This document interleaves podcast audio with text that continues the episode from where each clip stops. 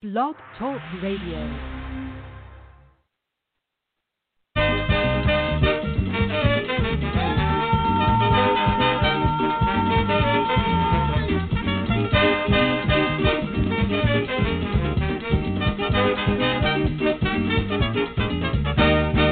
Vivi is the name, cricket is the game. But I don't know how he could play cricket so. His batting, bowling, feeling, catching is breathtaking. Sometimes I just wonder if he's a next lovers in the making. That man Richard. Yes, um, listen, good evening to all of you out in Radio Land. And you're listening to the Cricket Show. We started this a song on the great Sir Vivian Richards, Sir Isaac Vivian Alexander Richards. He has a birthday today. We just wanted to celebrate his birthday as well. We want to welcome each and every one of you wherever you are.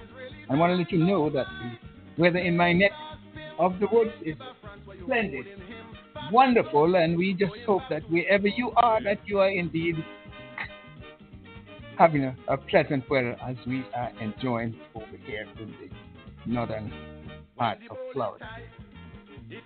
Just want to start with the prayer. You know, without prayer, we we always accept Him as being the one who makes it possible for us to broadcast each and every week, and we have to give Him thanks and hope that we'll have a wonderful show.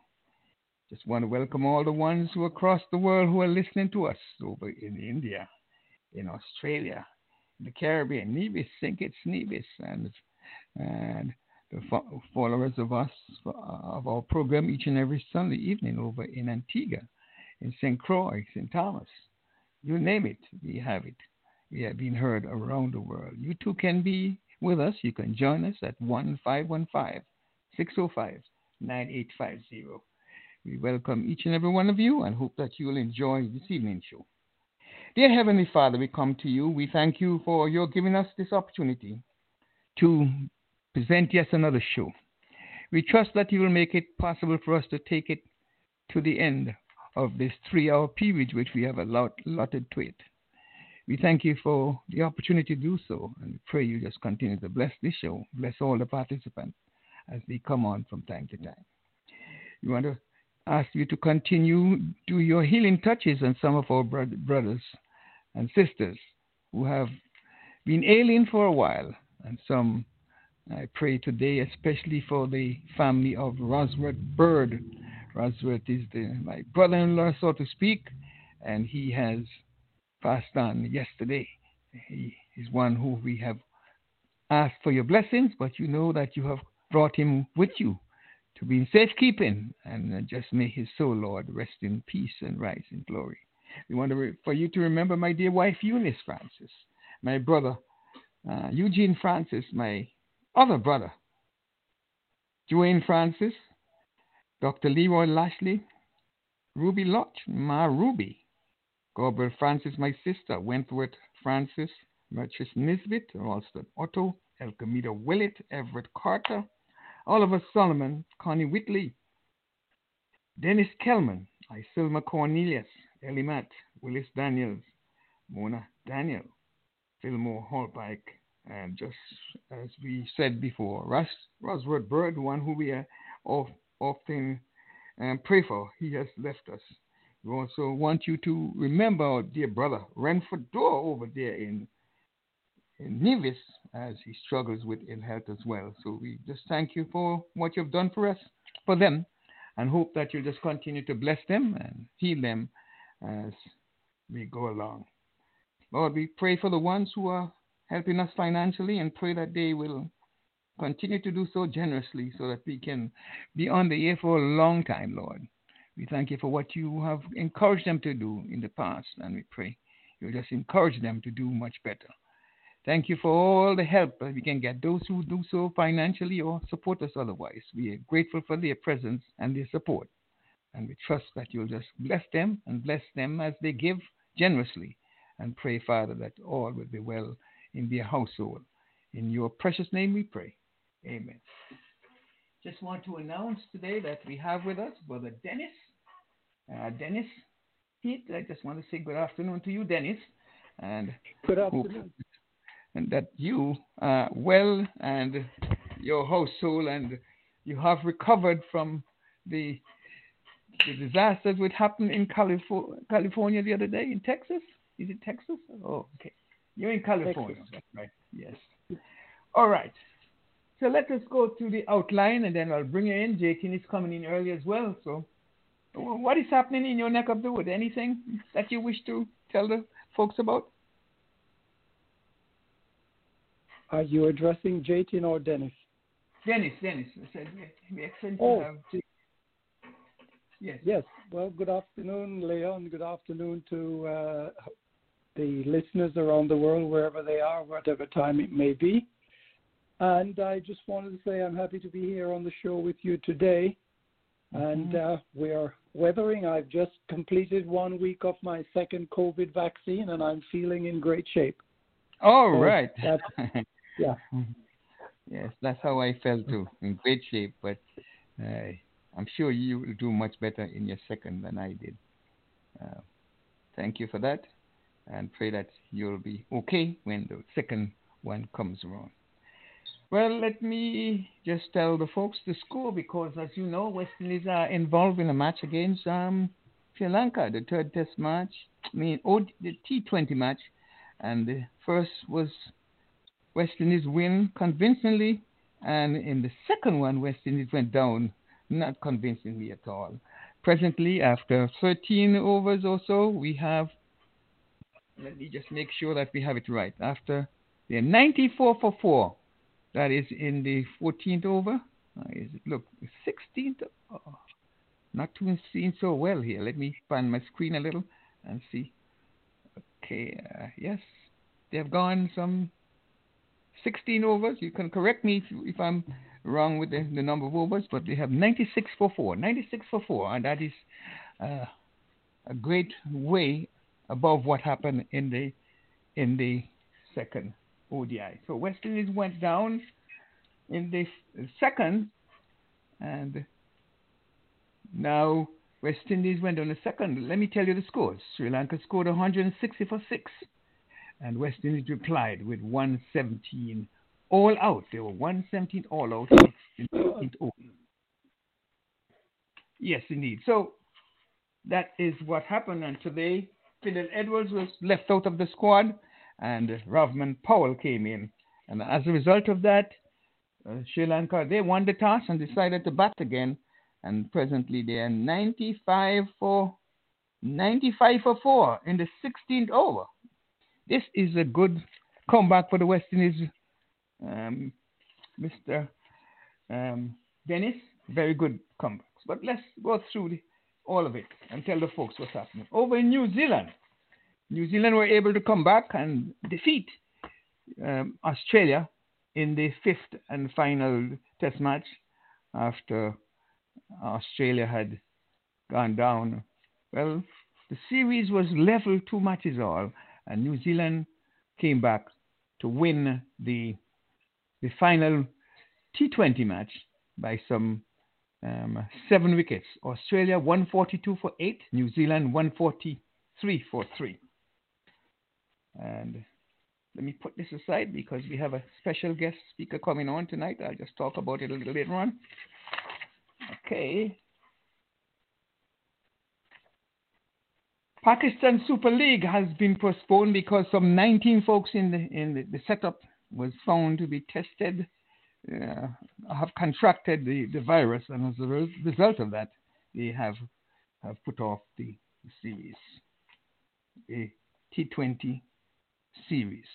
And the first test match between Zimbabwe and Afghanistan, Afghanistan went down by some 10 wickets to the Zimbabwe.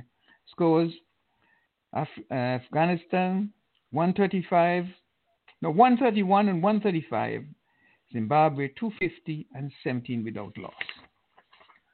India, of course, against England, and this is a talking point. We'll just wait until Jason comes for us to go dig into that. If not, we will do so. Uh, that would be his pet piece. And the Road Safety World T20 Series uh, for this is, I think, the legends and the points table are as follows. India, they're leading, followed by Sri Lanka, South Africa, England, Australia, and West Indies. And at the bottom of the table, we have the Bangladesh teams. So we'll go more into that. We never had an opportunity to talk about it in, in, in any length, but we'll try and get some time in today. And South Africa, they have appointed Temba Bavuma as the first black African captain. Mm-hmm. And Dean Elgar will be leading the test team while um, Temba Bavuma he will lead the white ball cricket teams. And we're looking forward because the ICC World Test Championship has been the final has been decided and Australia is out. England are also out and New Zealand and India will be knocking us off for the championship from the 18th of June. 18th to the 22nd of June, I think the final is set for, and that is going to be a big, big match. We we want to see that this match come off, and and the folks will be saying, well, listen, cricket is not, I mean, Test cricket is not dead. So India comes off against New Zealand in June the 18th to the 22nd, 2021, to play for the championship. In later on, we'll give you the details. Of course, the India Premier League is set, is all set. It will start April the 9th, and it will go down to May the 30th. And there, uh, this, this, uh, the administrators for this tournament is the, the India Board of Control. And the format, of course, is T20, and there will be a double round in the first stage, and then it goes to a knockoff, the playoff, and then of course it goes to the final champion. But we're looking forward to to this tournament. It is one of the best. There's some eight teams involved, and we will give you more details as we come closer to the end. And some news about West Indies because and Guyana because Clive Lloyd, the former um, captain, let's let's give him his proper um, name. He is now Sir Clive Lloyd. He has called on the the personals involved in making sure that there is an election in Guyana to do something to make it happen. Because for 10 years, there haven't been a, an annual general meeting, and as such, what happened? They did not have a president to be represented in the West Indies Cricket Board. And we hope that they can do something about it. Let's give you the latest scores. I'm just seeing something here. Well, I'll just bring you when the scores comes up again. But Dennis, it's a hundred and five for four. Correct. Hundred after some 18 overs or 17 overs, which is it? 17 overs. 17 overs, okay. Well, that's not too bad a score, but let us not carry it too too far because a hundred had given them a lot of problems the last time, and uh, we hope this time around that they can make light work of it. So your well, thoughts, Leon, on go ahead. On the, on this match in particular, or on, on this one in particular, I see there's a particular Indian, uh, not Indian, I'm sorry, Sri Lankan fan who has pontificated that he thinks 120 runs will be enough to beat the West Indies. Oh, so yes. well, you know, we're, we're, yes, you. Well, there's anything. There's anything because we have not been struggling against the spin bowling, but you know, all them guys had to do. They're looking. They were boundary hunting in that last match. They were very, uh, indeed, they, yeah. Go ahead. They could have been picking up the singles. If you have 120 runs and you have 120 balls, you're gonna you, the bowling is tight, and you can't do anything about the bowling being tight, but you can, you know, make it the singles instead of they looking for and they were looking for boundaries, and as the boundaries get tied up, they lose their patience, and the shots that Pooran got out with, the shot that Evan Lewis got out with, indisciplined. They were very indisciplined. Leon, and Holder Leon, was so casual. There's clear sign of indiscipline and a lot of impatience being shown by the West Indies team in the pre, the last match, and uh, they seem always to be going after the big one instead of playing, you know, normal cricket. As you said, 120 balls to get 120 runs. It's quite easy to push for the singles and take the big one when it comes. Mm-hmm. There's no need to go fishing and hunting, but somehow mm-hmm. our fellow West Indian seems very reluctant, you know, to exercise patience and, and good judgment. Back to you, Leon. Yes, indeed. Yes. We nearly got a run out moments ago. Uh, the ball did not hit the stumps, and and Bravo got it under bounds. But things are looking good for the West. It's, it's manageable at this point. Let us hope that he doesn't go out of hand in the last couple of overs, because one batsman is settled now. He's gone to 50. Chandimal, he is gone to 50. Um, what? Well, Jason is going to come now. Do you have? Yes. Okay. So, anything else for you to add on the match so far, the, the, the game? What do you think West Indies? How about the change? Do you you approve of the change of um, dropping Fidel and brought in Rovman Powell? Is that directed at me, um, Dennis? Yes, yes. You're the only one on me right now. Yes. My apologies. Yeah. Mm. Well, remember at the start when the team was announced, I had indicated that I thought Edwards was not really a one who should have been included because his performance over the previous set of um, one-day innings that he played he played was not, in my judgment, enough to have given him a place in the squad. So, uh, and the last two games he's played uh, come and shown that uh, he certainly did not appear to be worthy of his place in the team. So, uh, you know, I'm happy to see that they've made the change, but time will tell if Rovman Powell can uh, pick up the mantle that they've just thrown onto his shoulder. So we, we will see what happens. I'm uh, obviously will later on be speaking to you about my comments on the previous two matches, but uh, we'll leave that till the appointed time. Back to you. Let, let me just uh, tell, the, tell the folks we have a passionate cricketer, and she's a pack, um, comes out of California to Mr. Mr. Um, Dennis, and uh, she goes by the name of Audrey Moore. She is our special guest this evening, and we hope that we will have her on, and a, a, lot of folks will come on and give their their take on that matter. Now, the situation over in Guyana is still at a at a deadlock. They have not had the meeting to, derm, to, to, to determine who who will be the leader uh, of the cricket board in Guyana. They have three different associations, and they all have to get together and do their thing and it has been a failure for them to meet. And this meeting has not taken place for 10 years. What has, well, in your view, have gone wrong? Do you know of anything that you can tell us about what's gone going wrong with Western Unfortunately, Leon, I have, haven't got a clue as to what's going on down there in Guyana. Suffice it to say that it is sad because it is this kind of indecision that does not reflect well on West Indies cricket. And it does not help the players to feel the kind of confidence that they have, the administrators on, you know, assisting with our progress.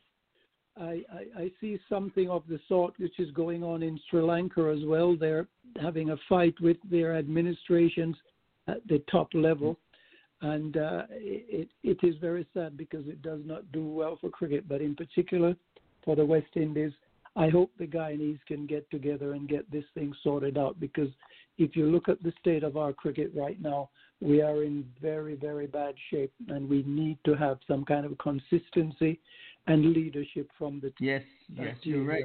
It's a sad, sad state of affair. Over 10 years, nothing has been concrete mm-hmm. who will be the, chairman. They have, or the, the president of the Guyana Cricket Association. It's really, really unbelievable and the, the government has stepped in and put and put law uh, laws on the books so that nothing um, um nothing is done that the public don't like. So, well, nothing is done on the hand, or not, nothing is done that is not correct, and yet still they have not come up with with with uh, uh, real um, president to represent them at the West Indies Cricket Board. From all I'm, I'm hearing is that they were at the board, but they could not vote. I don't know how that could. All the years they couldn't vote. Mm-hmm. So we it's it's a sad state of affairs. It is indeed. Sounds like sounds like mm-hmm. internal politics, which is something similar going on down in Sri Lanka, where the local bodies are now appealing to the Supreme Court of, uh, or at least the, the, courts in Sri Lanka to try and settle some of their affair, which is sad because we always thought cricket was a gentleman's sport and uh, cricketers can get together and sort out the very rudimentary requirements of running a cricket or administration as far as cricket is concerned. It's hard to understand why laws and legislations and judges should be involved with settling, uh, you know, disagreement between the various factions which attempt or wants to run the game, and uh, they obviously find that they have some kind of um, disadvantages somewhere, and one tries to take advantage of the other.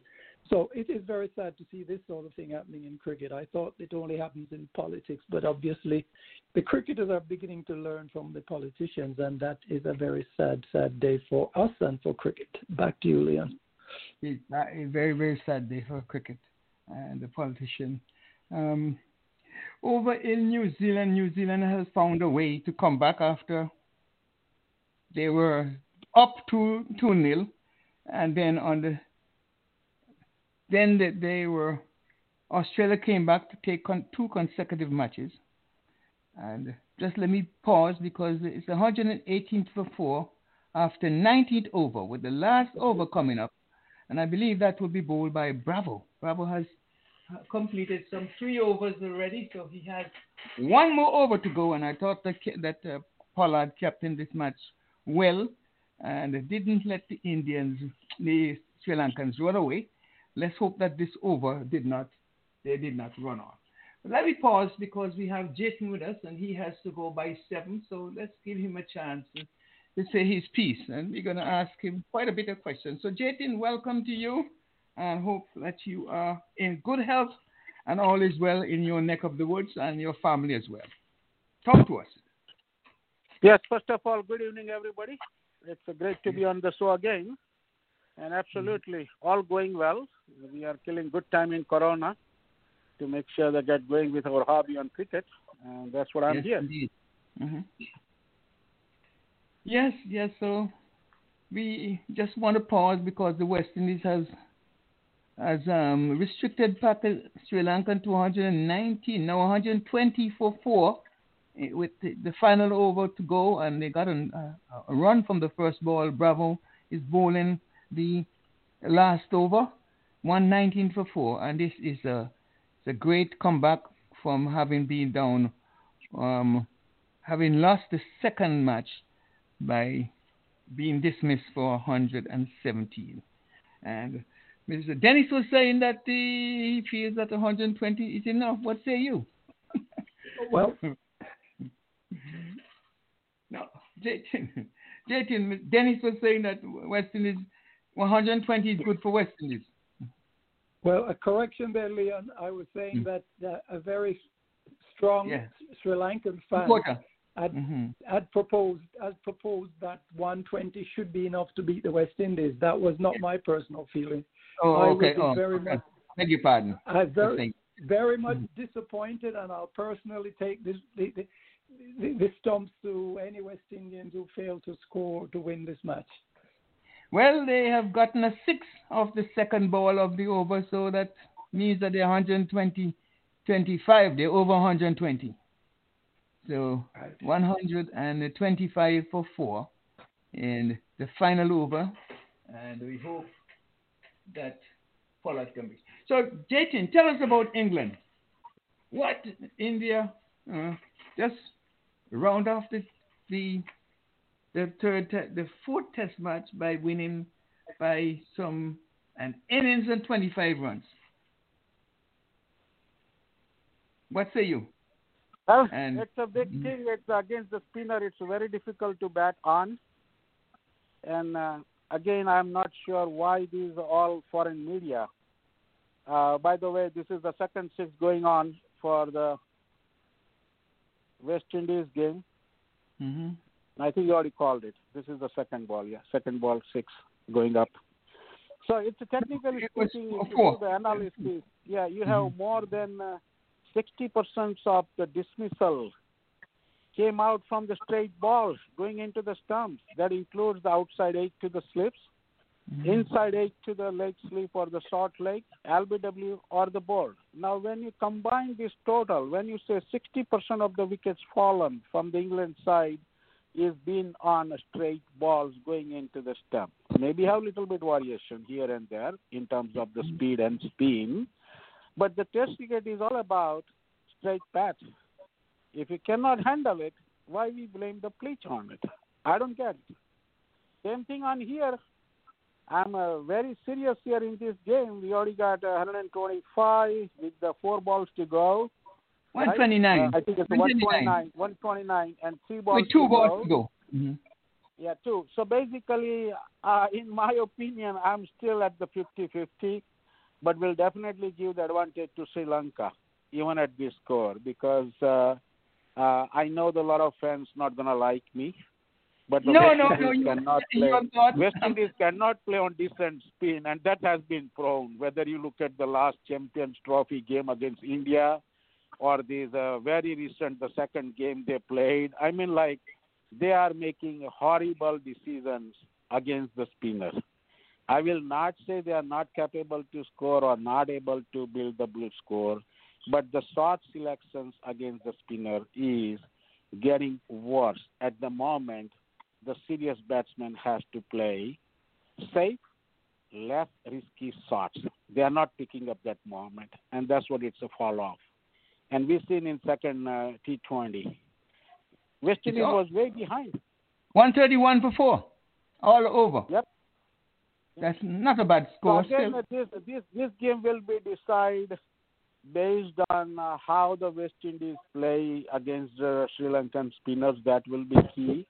And uh, in my opinion, if I'm a coach, I will ask my boys not to go for sixes rather than look into to stay at the wicket longer. Even you can score singles or doubles. Let's building up the good partnership. That is the key on winning, rather than looking for the big sixes. And you're right. You're right. There's no need to go for any sixes. 120, a single ball, and the occasional twos. You'll get that total. But they come become Exactly. So frustrated you- when they can't get the the big gap. one. Mhm. Yes, so, so you look for the gaps, stay away from the pressure as much as you can by rotating strike, and those singles and doubles, as long as you don't give the spinners wicket, it will be definitely pressure on them. And during this process, you got to be serious. You must have the calculated attack. So look for the loose ball or the right ball where you are confident to make it out of the ground. Go for it. But it doesn't mean once you score one six or one boundary, you just start getting more sixes and four. It, it, it's not the part of the game when No, you play no. against these slow bowlers. You know, slow bowlers can always trick you in terms of the hard hitting. hmm And West Indies feel because the ground is small, the the, circumference is large. You know, they can always go over the top, and that is is sometimes very misleading. Yeah, and you're it's right. Just like a, yeah, they're like a New Zealand ground when you see the boundary that close means uh, you are getting full. You know, it's like they're fooling you. Impression Mm-hmm. is like, oh, I can clear this boundary easily, but in reality, it's not. It, it takes a little bit difficult time there, and that's the reason the shot selection is very important. When you go for it, make sure you have the full power and control behind it to clear the boundary. Either way, four Yeah. or six. That is Mhm. the whole thing. So means to do those shot selection properly, you got to put your all skills into this game. To play against these spinners without taking risk means not giving the wicket, not going for the missed time or like wrong shot selection. Just take cool. This is the 20 over game. You got the 120 balls and you have to score 132 runs. So it's about run a ball. If you can keep continue single run on every ball without losing wicket, you are there. Because once you reach like let's say 60, 70 at a loss of one or two, yes, the route is very clear for you to go for the winning situation. But when you start taking the huge risk, and let's say all of a sudden you lose one or two wickets in under 20 or 25, then it's a different story. The Sri Lanka can make the way with the pressure on, and uh, we all know that under pressure is very difficult to score runs in T20.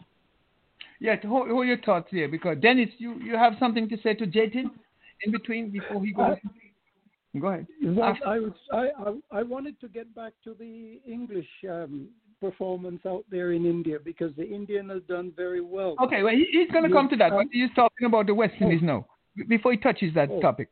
So just ask him anything oh. about the ones that we're talking about right now. He's talking about the West Indies. He said some things which to me is the most logical thing for the Western to approach this, this total. It's not an unsurmountable target. All they have to do, play cautious, get the singles, and he just said it right. And when the West Indies seem to be under pressure, they feel they can get out of pressure by hitting the boundaries. And what he's saying too, and I agree, that they should try to get the singles. Spinners can trick you. So, what are your thoughts? Let, because let, let me tell you one more thing as a coach. Let me tell you one thing as a coach. You got these three senior players back in the game Chris Gayle, Pollard, and Bravo. Honestly, as a coach, I will expect at least they stay on the wicket. Between these three people, they must play the 12 overs formula of the good game plan. The other way around, out of these three, I need a minimum 50% scoring if the West Indies has to win it. You can't just go out there and uh, let it free and create the pressure for the other players. This senior player has to step in. They have to escalate the situation and prove it why you are senior player and you are in a team, whether it's being recalled or getting back into the team or something. Just prove it. Your numbers and performance in this game will be matters most for yes. next four to six months. How the fans gonna talk about this game and you, right? So it's, a serious business, I will say. It's, it's a time to mm-hmm. deliver, I call it. It doesn't yes, matter what you do year around, mm-hmm. you know. Mm-hmm Yes, but you can't you can't you can't leave out Evin Lewis. You can't leave out Simmons. These guys have played all over the world. They should be able to to handle top class spinners. They have done so in in all forms. Uh, I mean, all around the world where they have played but in the. But here, here, Leon, Leon, I'm I'm not trying to sideline any West Indies player. Mm-hmm. But in this current 11, if you look at it on the Sri Lanka side, if I put myself in Sri Lankan players' shoes, I feel the psychology pressure comes if the senior player stays on the wicket longer or if yes. they are keep scoring. And that is the advantage definitely goes to the entire team who is betting at the other end, right? Mm-hmm. And those people, anyone besides these three, whatever the five, six guys are out there, they have to step up their game too as a support or just but run away free because uh-huh. they got the opportunity to score in this situation. You know. You're right. You're right. But I was saying I was adding to the list. You have Lewis, and you have uh, you have, you have Simmons and Pooran. So you have yeah. to add those six players have got to step up, step up the ante. Exactly. And you're right. Yeah, Dennis, exactly. Le- Leon, uh, yes. you know, there's there's an old thing which says does a leopard change its spots? And quite frankly, no, because we've got all these senior players, the Pollards and the Gayles and others who have been playing these T20 games, and the formula that they've used is to get to the wicket and slog, and do that successfully when they're facing inferior quality bowling. When they come up against bowlers with um, a little bit of wile and guile, they have difficulties in changing their style and their formula of batting.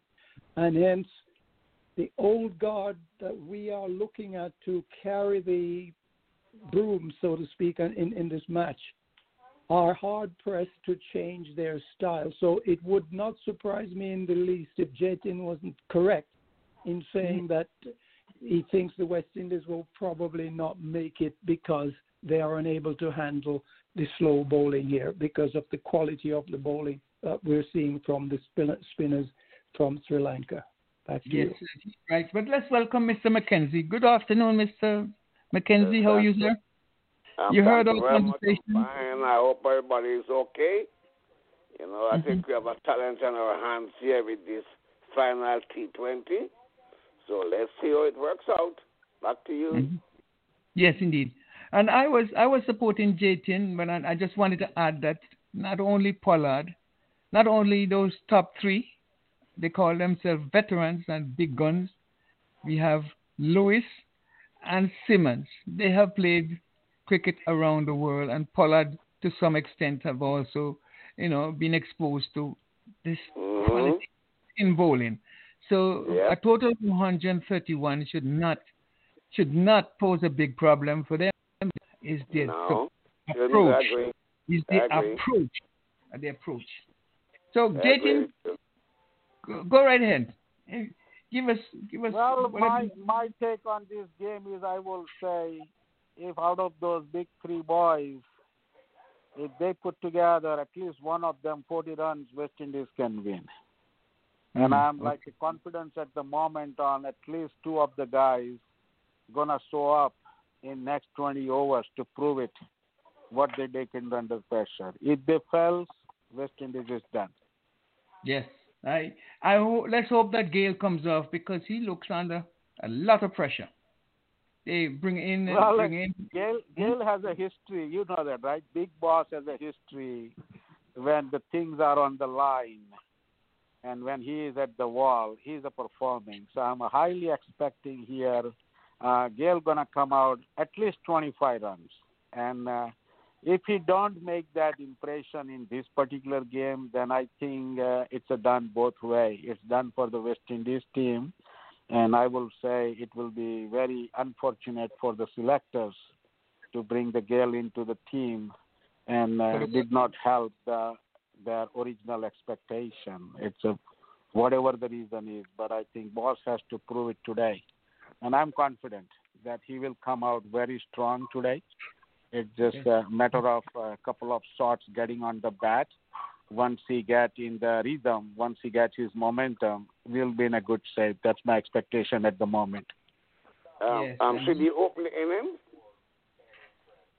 I doubt it. That is the major problem because uh, I believe if the West Indies has to do well, they're supposed to send Mr. Gayle in opening rather than one down. But for some reason, this uh, West Indies had made a choice to go make him as a one down like he did in IPL but over here, with the situation on this ground, I have physically visited this ground a couple of times when I was visiting Antigua, and all mm-hmm. I can say the ground is small.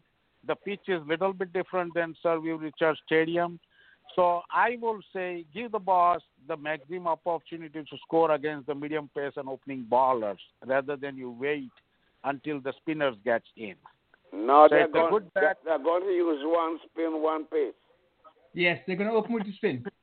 They're going to open with which is fine too. Which is fine too. Yeah, I will yeah. say, I will say, I will say he need an opportunity to face a medium pacer for at least couple of touches before he faces the spinner. Because the spinner comes a different way, and that's how the spinner got into the hat trick in the first game. Remember, yes. it was doing all well, and all of a sudden he got the one wicket, and now the spinner was in rhythm with the right length and line, and that's a puzzle. Two more wickets, Mr. Gayle and Pooran got into on very first ball. So here the situation is, what do you do in the first couple of deliveries in this T20 overs is a very important. So over here, I feel if the boss has the opportunity to go the first first uh, over against the medium pace or a good uh, fast bowler or something, then you can have at least couple of balls to get adjusted, and then it will be okay to face the spinner. facing spinner on a first ball where the spinner is uh, having a good mood and momentum with the pitches helping. I think it's a really crazy thing to have it, you know.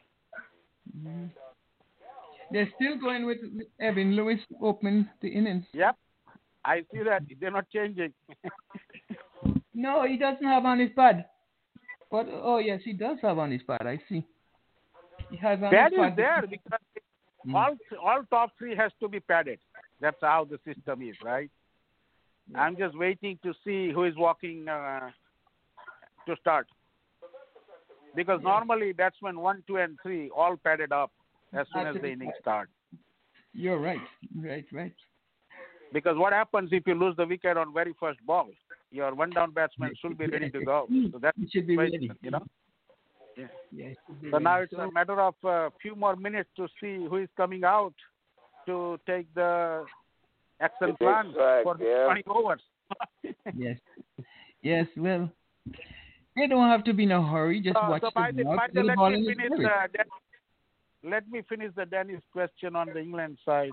Okay, it's yes. been horrible. It's, yeah, it's a horrible series for the England. I call it. They started very well, but it's unfortunate. It's been a trademark of this series, and a lot of people on the Indian side has predicted this thing. If the England is relying on just Joe Root, your outcome will be disaster, and that's what exactly happened. Joe Root made the inning in a very first uh, inning, and whatever he scored, look at the entire series. The entire team is not able to make that scare again, right? So if you're relying on just one batsman, it will not help. And it's a beauty. Other way, I will not uh, have a big thing to say, but I will definitely see the excited with this performance by the young talent India has. All these three tests that they have won, it's a heavily relied on uh, I call it unexpected uh, performances from the new keeper, newcomers or the inexperienced players. But we have to give the full credit to those guys because they just step into this big arena and they change their shoes and mindset and they perform when the team was needed, which is not happening in uh, other countries all over the world. I would say it only happens for the India for some reason. They have the new guy comes in the team and he makes the huge difference, and that's a beauty. And I will say this team is gonna be more crazy because now you got about uh, I will say 20 frontline players at the international stage, and they're gonna have option to pick up 11. It's a big headache, but it doesn't matter who you put in this team.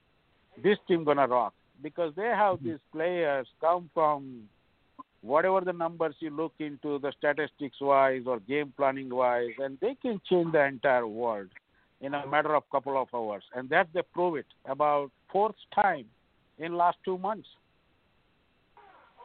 Yeah. Yeah so like we we did not give the scores in that match so let's give the, the listeners the scores. England replying to India 365.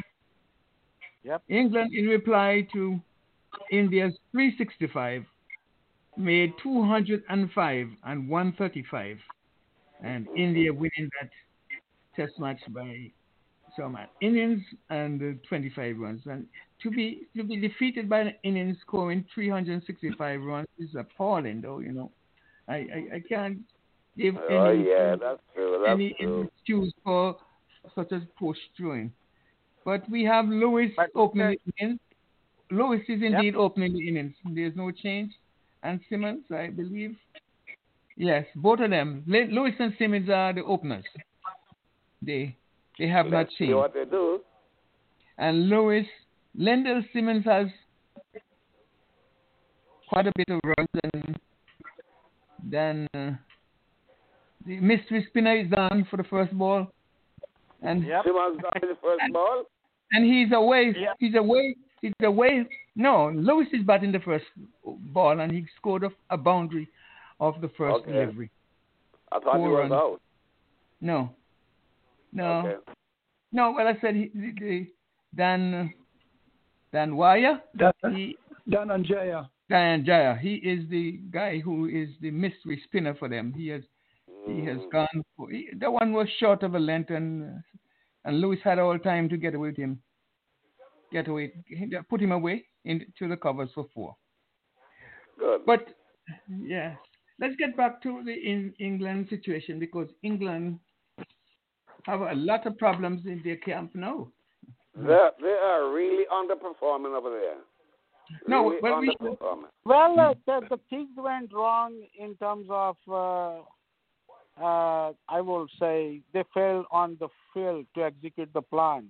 If you look at uh, this last particular test, when the England bowled out for 205 on day one, on the day two, we had a situation when the India lost like five wickets at the score of 135 or so. So there were like 70 sort of England targets. And at that point, England could have done better, but then two things happen. Is the one I will say, Indian players steps up, especially Rishabh Pant, to change the game, and then later on the Sundar Washington also came out and steps up his performance. But at the same time, I will say England failed to keep up with that pressure. They did not maintain to keep up that pressure, and that is what the fallback is. Absolutely, it's hard to believe where you have lost like 229 runs and 12 wickets, I think 11 wickets on day one. The second day was really slow until tea, and all of a sudden you are coming the T20 score 141 run in the last session in two hours, and that's a beauty change the entire game. It's going other way, you know, and uh, that's uh, England has to learn about it. it. Is not about the session or hour or a day. Test cricket is about keeping pressure all the time, all the way. The game is the five day long. You cannot enjoy, celebrate, or give up any moment until the test match is over. And that is the setback fall on them. And the pitch was uh, acting really crazy, like what we see. But again, the numbers don't lie. You lose 60% of the wickets on a straight balls, whether you aged it, you missed it, but whatever it's happened, your straight bat technique did not work properly. And this is the same pitch where the England bat, uh, India batted and did well. Why not the other batsmen can it? But looking at the both side, I will say when you have a failures coming from Pujara and Virat Kohli caliber or Ajinkya Rahane, I will say it's difficult to have the good batsmen to play with those uh, basics uh, techniques they have. This one was meant for a newcomers with the young feet, good energy, and uh, some uh, risk-taking capabilities. There were risks involved. Like one of the sort, I will uh, still say, uh, Jimmy Anderson bowling with the new ball, and Rishabh Pant played the reverse sweep in this world-class fast bowler. So if you're taking those calculated chance and score against those kind of situation, I think it's ahead of it. But the England was unfortunate. There were uh, really a mental pressure on all of the players, and that's what it led to the failure. Just pause for cause because we are 16 without loss. 16 without loss with Simmons on one and um, Lewis is on 15. And it should be. Yeah, 15. So Lewis on 15. And it's going good after the second over. Right. The end of 2nd Mhm. over. Yes. That's good. That's very good. So England, England, no, not England, but India are meeting Sri Lanka, not Sri Lanka, but New Zealand in the finals at England. Lord's Mhm. come June, come June, and that is um, going to be historic. It's going to be fun. It's going to be a match. I hope that the crowds will be able to see this tournament because it's good. And I have to say congratulations to New Zealand because they, uh, having been to the World Cup, uh, the, the ICC Championship, or are they going to go to the ICC Championship? So they have reached two finals in the last two tournaments. Isn't that a good feat for them?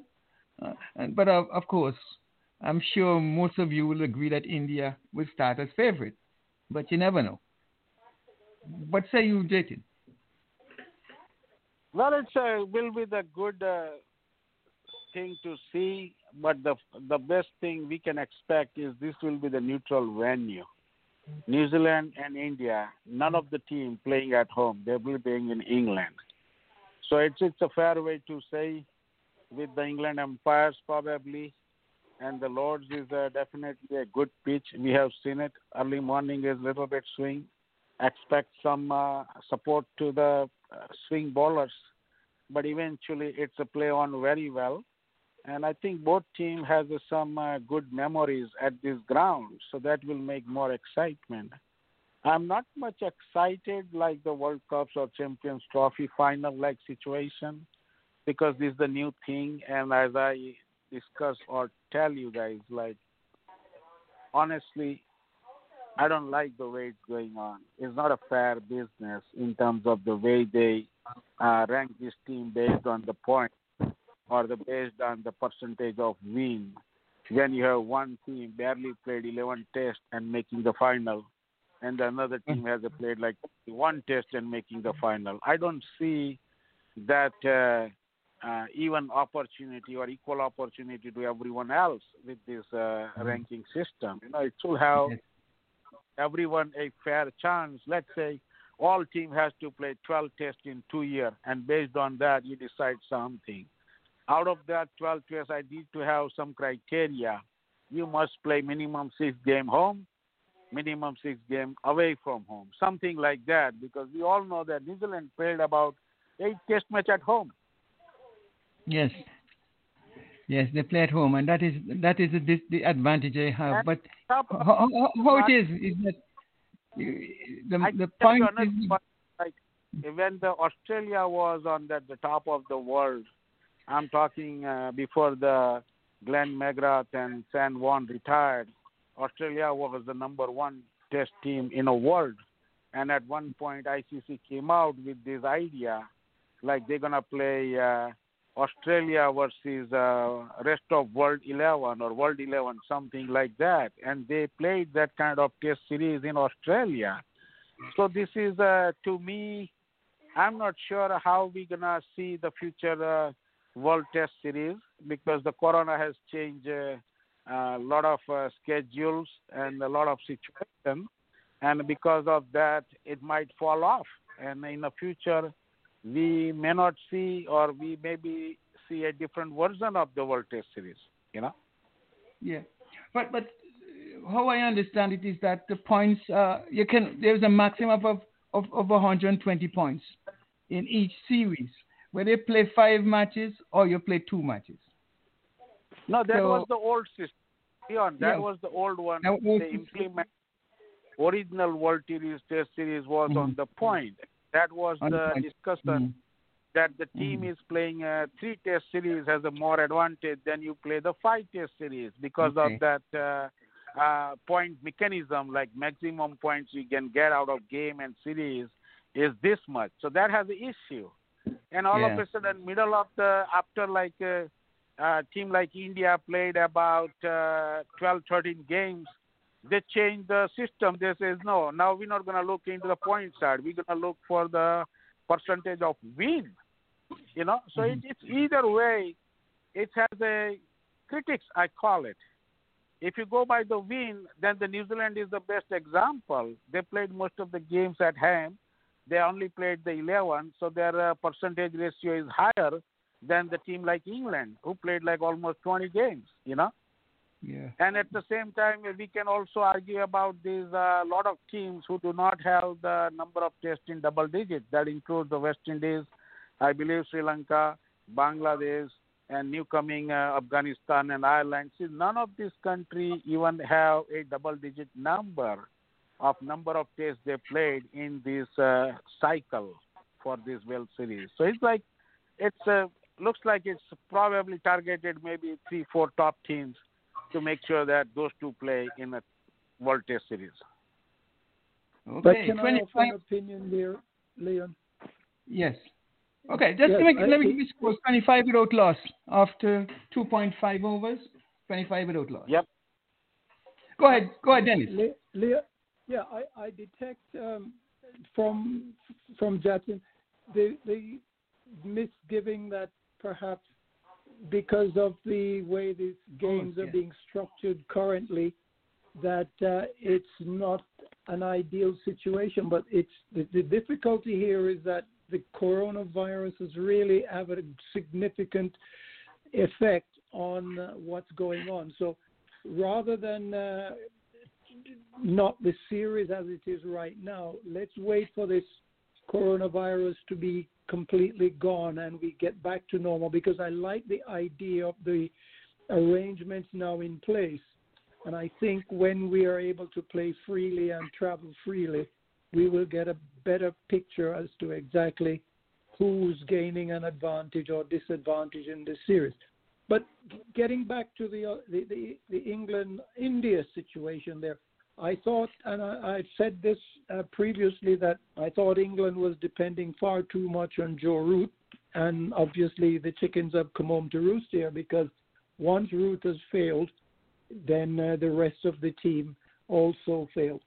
But not to take away from the Indians, the Indians have shown that by attacking the stumps, you are in for results. Because if you notice that half of the English batsmen were out leg before wickets in the second innings, and that showed that they were attacking the stumps. And the reason why I have confidence in this uh, and these decisions is that they're now using the um, video recording to virtually check all of these uh, decisions.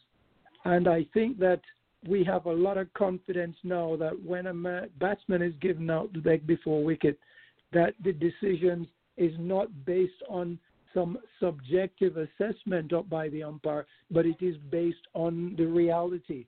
It's an objective decision looking at all of the, the factors which goes into making up a leg before decision.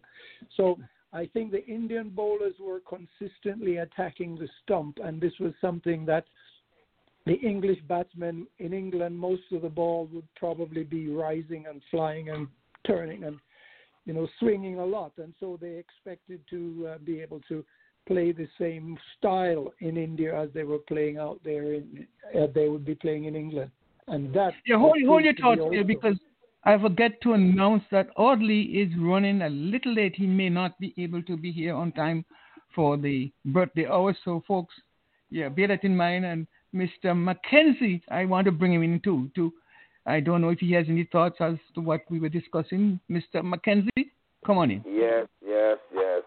I, I tend to I I tend to agree with Dennis' um, uh, uh, version of, of, of what is going on in the in the game. You know, um, I, I thought England would put up a better fight in India, but for some reason or the other the spinners have them down all over the place. So I, I so um, with the type of bowling that the uh, the Indians are doing, and they are bowling just darn well, attacking the stumps. Very, very good spin bowling. And I don't think um, anybody has a better version of spin bowling than the Indians do. But what what what bothers me is to see all these international batsmen falling so easily to spin bowling. What is really going on here? I don't know. You go to eh, you bat spin bowling all through your life everywhere, and you go to India and you just falter along the way.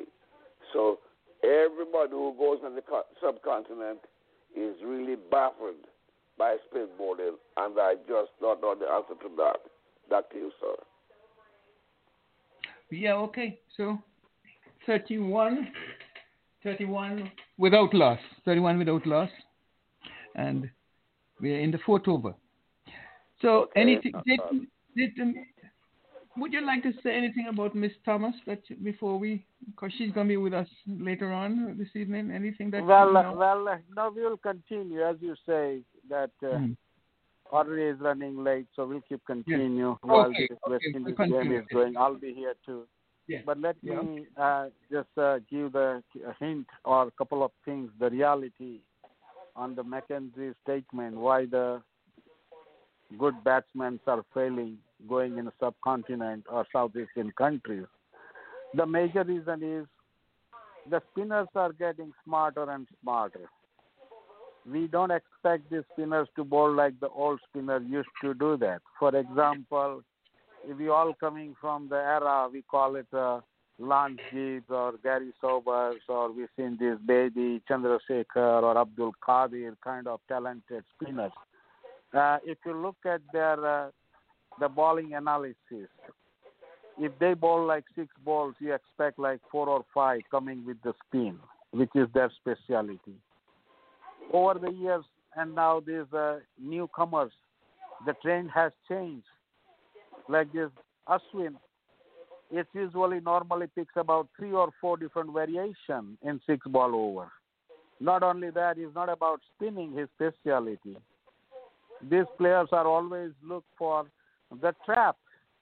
So they have the variation in spin and variation in the speed and length, and that is the cause the major problem with the most of the batsmen. It doesn't matter how much expert these batsmen are, how good the batsmen they are, but when you're facing this spinner, you are expecting to make mistake sooner or the later. And what these spinners are does when the batsman is staying in the crease and wants to play the defensive shots with the straight bats, they read your mind. And what they try to do to lock your position and they look the opportunity for either pair or the sneaks, the edges of the bat. That is the target. And that's what they fall off.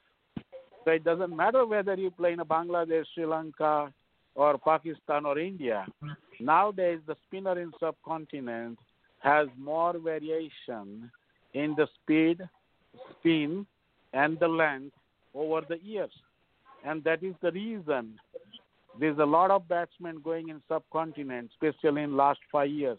They have a horrible time to play against the spinner. No doubt, they have a huge break that uh, pitch is also supporting them, and that's a part of the game. Gentlemen, we want to welcome Virgil. Virgil is in all the way from Antigua, and he's watching the match in Antigua. Oh, Virgil. oh wonderful. He's, that's a lucky fella.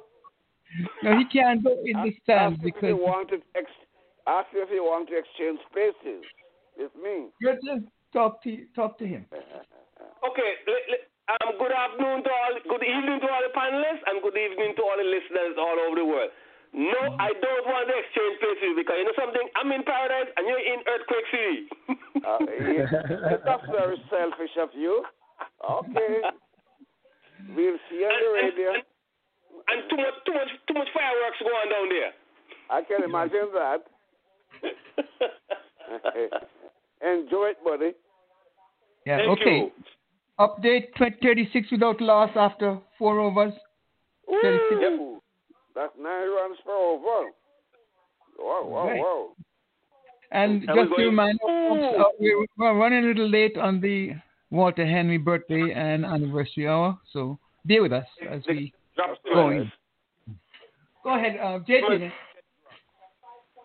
Uh, JT, anything else you want to talk about uh, before you? No, not much. It's uh, just going on this ongoing, the four overs and 36 runs, and it looks like Lewis and Simmons are uh, in a serious business at the moment, and let's hope this pair can keep continue at least 50-60 for this first uh, wicket. If they No, can we lost the wicket. more, it's a beauty. They lost Yes, a that wicket. Is- They just Simmons lost just wicket. get dropped. So they, they, he just get dropped a little while ago. So that's that's Oh, good for drop- him. I mean, get a chance. Oh, I thought he was he caught the catch. Okay, 37 without Yeah, he drop it. Yeah, yeah, get dropped. Yeah. Yeah, yeah. It's uh, still uh, 37 now. Oh, that is that is can't afford to drop catches. So But let's, anyway- let's That hope low- not with that continue, low score. 131. We are, we are we are looking for a good stand at any partnership. I would say 50, 60 runs, and if the pair can stick it for at least Definitely. 10 overs, any stage, Yeah, you need a 60 can run partnership. chance. You know? Yeah. Mhm. and they're way ahead of the. Uh, they, they, they're not. The required rate is not a big deal because this is a small ground. Once the batsman can settle down, even this game can go and go like 15, 18 runs per over needed. I think West Indies can still make it. The most important factor is, I will say at the moment, is the wickets. How many wickets they uh, keep on hand without losing at the early stage. And we see that uh, Danusa lost that uh, catch. It was a straightforward chest high catch at, uh, yes. I believe, long off. Yeah, long off. And he mm. just dropped it. It's a sitter, we call it. Where's the simplest catch yeah. possible? uh, it was a long one. Yep. now they're gonna well, the game. Appeal, appeal for uh, appeal has been referred. It looks, yeah. it looks close. Look close. Not out. More, oh, not, out? out. Not out. Not out. Not out. Not outside the leg. Spinner, not out. Spinner outside, outside the line. Outside the leg stump.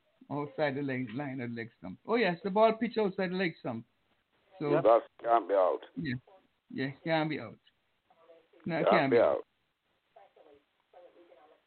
So yeah, but this is the moment we can see back to back. There was a catch drop, and about uh, two or three ball later, we have this big appeal on LBW and went for the review. Mm-hmm. So this is the moment where this West Indies has to find a survival first. Means not to lose the wicket, stay on wicket, yeah. let this moment go away. How did he out this time? Out this time, man. He's out. He's out this time. You're yeah, way ahead of us. Evin Lewis, that that this one looked plumb, man. Oh man, yes, he's got. He, what are you swinging across the line for? There's no need for him to play them shot. Push the ball down. You're done ahead of the clock. That is the, that is the problem. These people have. And he is not under any people. pressure. He's not under any pressure whatsoever. Selection, mm. Shot selection is the matter with this team. You know, certain shots you're supposed not to play like this one. Well, well, what is so hurry at this moment? You are too early in this game. Why you want to go on a straight ball with this straight ball? what's the point? Yeah. Mm-hmm. You know, Dickie, Dickie Fuller used to say the face of the bat is four and a half inches and the side is half an inch. So why not use the four and a half inches to play the ball? Yes. And that's what some of these guys are doing. Across the line, Mr. McKenzie. Okay, let's say hello to Simon. Simon is in early. So let's say hello to Simon. Simon, good evening to you, sir. And a very good evening to you, Mr. President. Good evening to all our panelists. Good evening, uh, sir. Good evening. I hope everyone had a wonderful week last week, and we are hoping for a much better week this week. Hope everyone is safe and um, all your family, everybody's well. And as we say on the show, it's better to be six feet apart than six feet under. Yes, indeed. Right in front. Plum. Plum. Plum. It was going on, just hitting the off stump.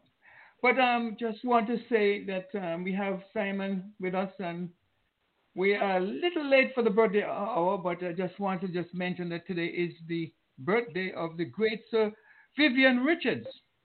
And when we hear his name being called, Virgil has goose goosebumps. Virgil, is that so? You you went to his party? Oh, let's let's let's hear this this ball from Gayle. Gayle got a similar ball and he just uh, push it out to to mid on for a single. That's what Lou should do. He play across the line. He should just play the ball just like that and get the single and rotate the strike. So Gayle is off the he mark. He failed to read the googly. He failed to read the googly in first place.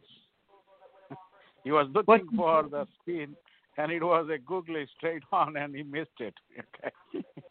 so this is a hmm. matter of shot selection. You know, certain shot balls. selection. You have hmm. to look but, for the facing strike. You know, take a single and rotate the strike. That's the best thing you can that's do. That's all he had to do. That's all he had to do, man. Yeah. All he has to do. Just want to say welcome to all the folks who are online with us this evening. We unfortunately we are not having the birthday hour early so we're going to delay it for a while. So, Simon, why don't you give us your question early? We're going to take. Oh well, I was early. on waiting for my niece to come on for her birthday. It's coming up on Tuesday, and she's been waiting patiently in the shadows We- to we- hear we- her name call. And I'll tell you that um, my niece, Regina Henry, her mother, Diana Henry, my sister, and her husband, Richard Henry, are very strong. Ahead, Simon. Simon, you left us. Where's Simon? Simon call has been dropped, folks. He's waiting for his sister to come on. Um, so, why don't you do this, Virgil? Not Virgin, Jatin. You, you're gonna go and come back. We're gonna just take a little break and just bring in the birthday. Yeah, also. I'll take little break and come back. So Yes, let's and roll on to with- the other guys. with Audrey. When Audrey comes on, we will have you back. And Okay. yes, indeed, we're going to say good evening to all who's online. Nine five one. Nine five one. That's Leon, that's Dennis. That's Dennis. Oh, your call was dropped. Okay. And Yes, Simon, I'm back. Simon has been dropped too. So, just want to just say happy birthday to Viv. Let me play this song. All right. I'm waiting for Virginia uh, to come on in.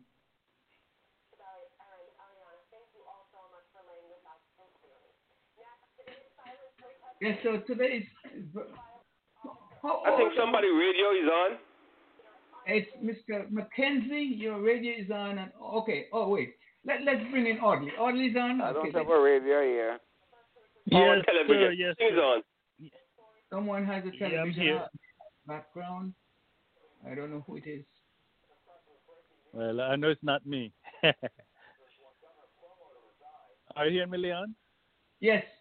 Well, Okay. Good good evening, gentlemen. Good evening to all my fellow panelists, and good evening to the listeners uh, throughout the world. Good morning, good afternoon, good evening to you all. And yes, I'm here uh, running late, uh, as I informed Mr. Francis before.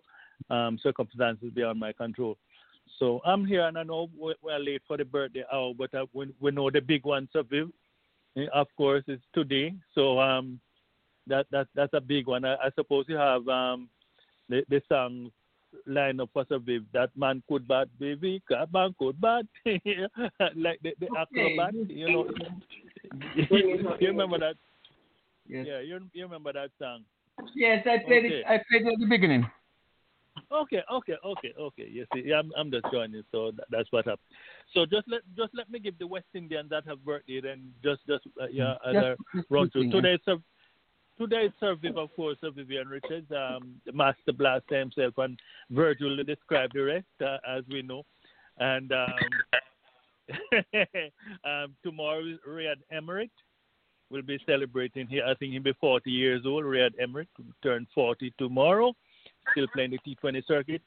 On the 9th, Samuel Badree, uh, of course, out of Trinidad and Tobago. Edwin St. Hill, he left us a long time ago, born 1904. Uh, the West Indian Barto Bartlett out of Barbados. Yeah, he played, um, and we have um, from the 11th, Jeffrey Stollmeyer from out of Trinidad and Tobago as well. Uh, we have Eldon Baptiste on the 12th, along with Pamela Lavine, a female cricketer from out Barbados, play for West Indies too. Eldon Baptiste, don't forget, on the 12th of March, Eldon will be celebrating his birthday. And for finally on Saturday, the 13th, Clifford Roach from Trinidad and Tobago, the West Indian that made the first century and also the first double century for the West Indies, Mr. Clifford Roach out of um, Trinidad and Tobago. Bernard Julien will be celebrating also. Denesh Ramdin and Robert Samuels out of Jamaica. All the West Indians that will be celebrating their birthday um, this week. And before uh, I turn it back to Leon, let me see if I can pull up the inside edge here I have for you. Okay, the inside edge for today. The first West Indian player to have taken a five wicket haul on debut.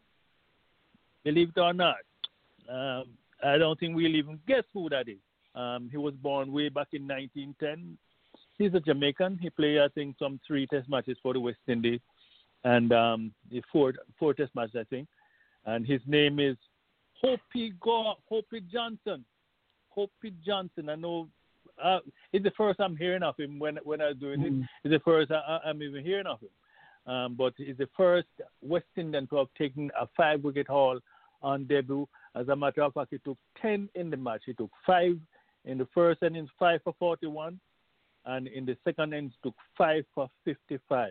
So he took 11 wickets in the match and debut, and um, that was back in 1948.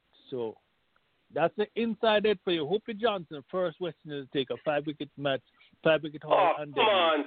And as a matter of fact, he took 10. 10, 5 for, for 41, and 5 for 55. That's it. Well, I just the inside lose the wicket. Hold, hold, hold. I'm sorry, I just lose the wicket. Simon. Yeah. Simon, he was in a hurry, in a hurry for no reason. But let's bring in well, Simon. Simon has his sister on. Is it his sister, Regina? Simon, come on in. Oh, no, actually, the niece. His niece. Regina is my niece, and Regina. my sister is on. And um, Regina Henry, my sister Diana O'Brien Henry, and Richard Mhm. Henry, very big supporters of our show, and they've been on since seven o'clock, trying to get on and hear her birthday called. I'm wishing my niece a very happy birthday when it comes On comes the 9th of March. On the 9th of March. Yes. 9th Yes. of March, and, Tuesday. and um, Yes. I'm wishing her a very happy and a safe birthday. And she told me she has a first million, but a second million wouldn't hurt. So I'm hoping for the second million this year. And so say Oh. all of us here, Simon, we wish her a very, very happy birthday. May she live to see many more years of joy, happiness, and prosperity. And of course, good health. Yes. Alma, Irma, you. you want to say? Alma is coming on. She wants to say a happy birthday to her niece there. Hold on. Oh. Go ahead, Irma. Happy birthday to Regina. Happy birthday to you. Yes. Thank you, Aunt Irma. Happy, many Well, more happy ones to come, okay? Thank Yes, you please. so much. Okay. Hi, And, uh, everybody. Hello, everybody. Yes. Hi, hello. Hi, good evening. Hi, this is Regina's mother. Yes. I really just want to wish her a very, very, very, very happy birthday. And may she live to see many more wonderful birthdays. And so say all of us. So say all of us again. Thank you. Yes, So in all And, them. and, uh, and I'm going to give her her full name, Regina Elizabeth Henry. Yes, happy birthday. yes, everything. Mr. And you know come on in and say happy birthday to Regina. hmm Okay, one more. One more. Thank you. Yes. This is Regina's father, and I want to say happy, happy, happy birthday to her. And I intend for her to have many, many more and enjoy the life that God gave her. Thank Amen. Amen. Happy birthday to her. Thank Amen. you so much for the birthday greetings. I am Yes. looking forward to many, many more as long as someone will be here. Yes. So Yeah. anyone has a birthday, and we can shout it out to uh, some other one. Before Regina goes, let's give Regina her her her, her props. Her Prep. And Yes. yes, yes, and I hope Happy birthday to you. Happy birthday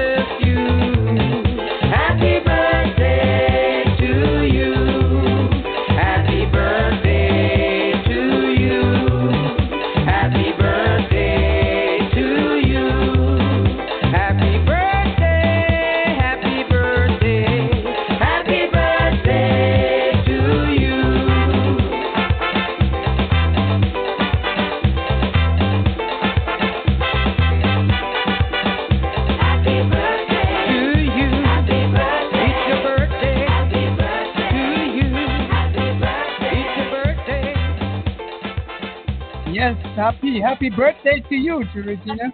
God bless you. Thank you so much. Yes, indeed. All right. So let's turn our attention to Sir Vivian Richards now. We can play a song for him because today's his birthday too.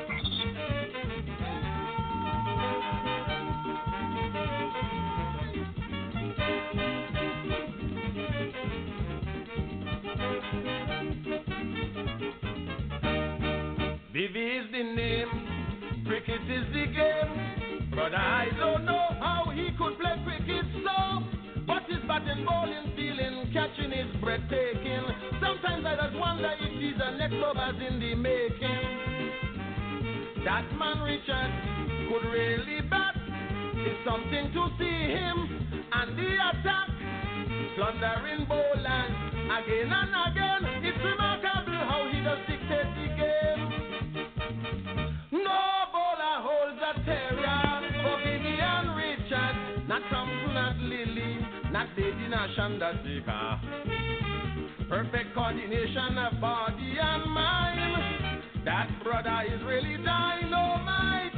Pace or spin, he ain't give a France where you're bowling him. Fast or slowly, you're going back to the boundary. Oh.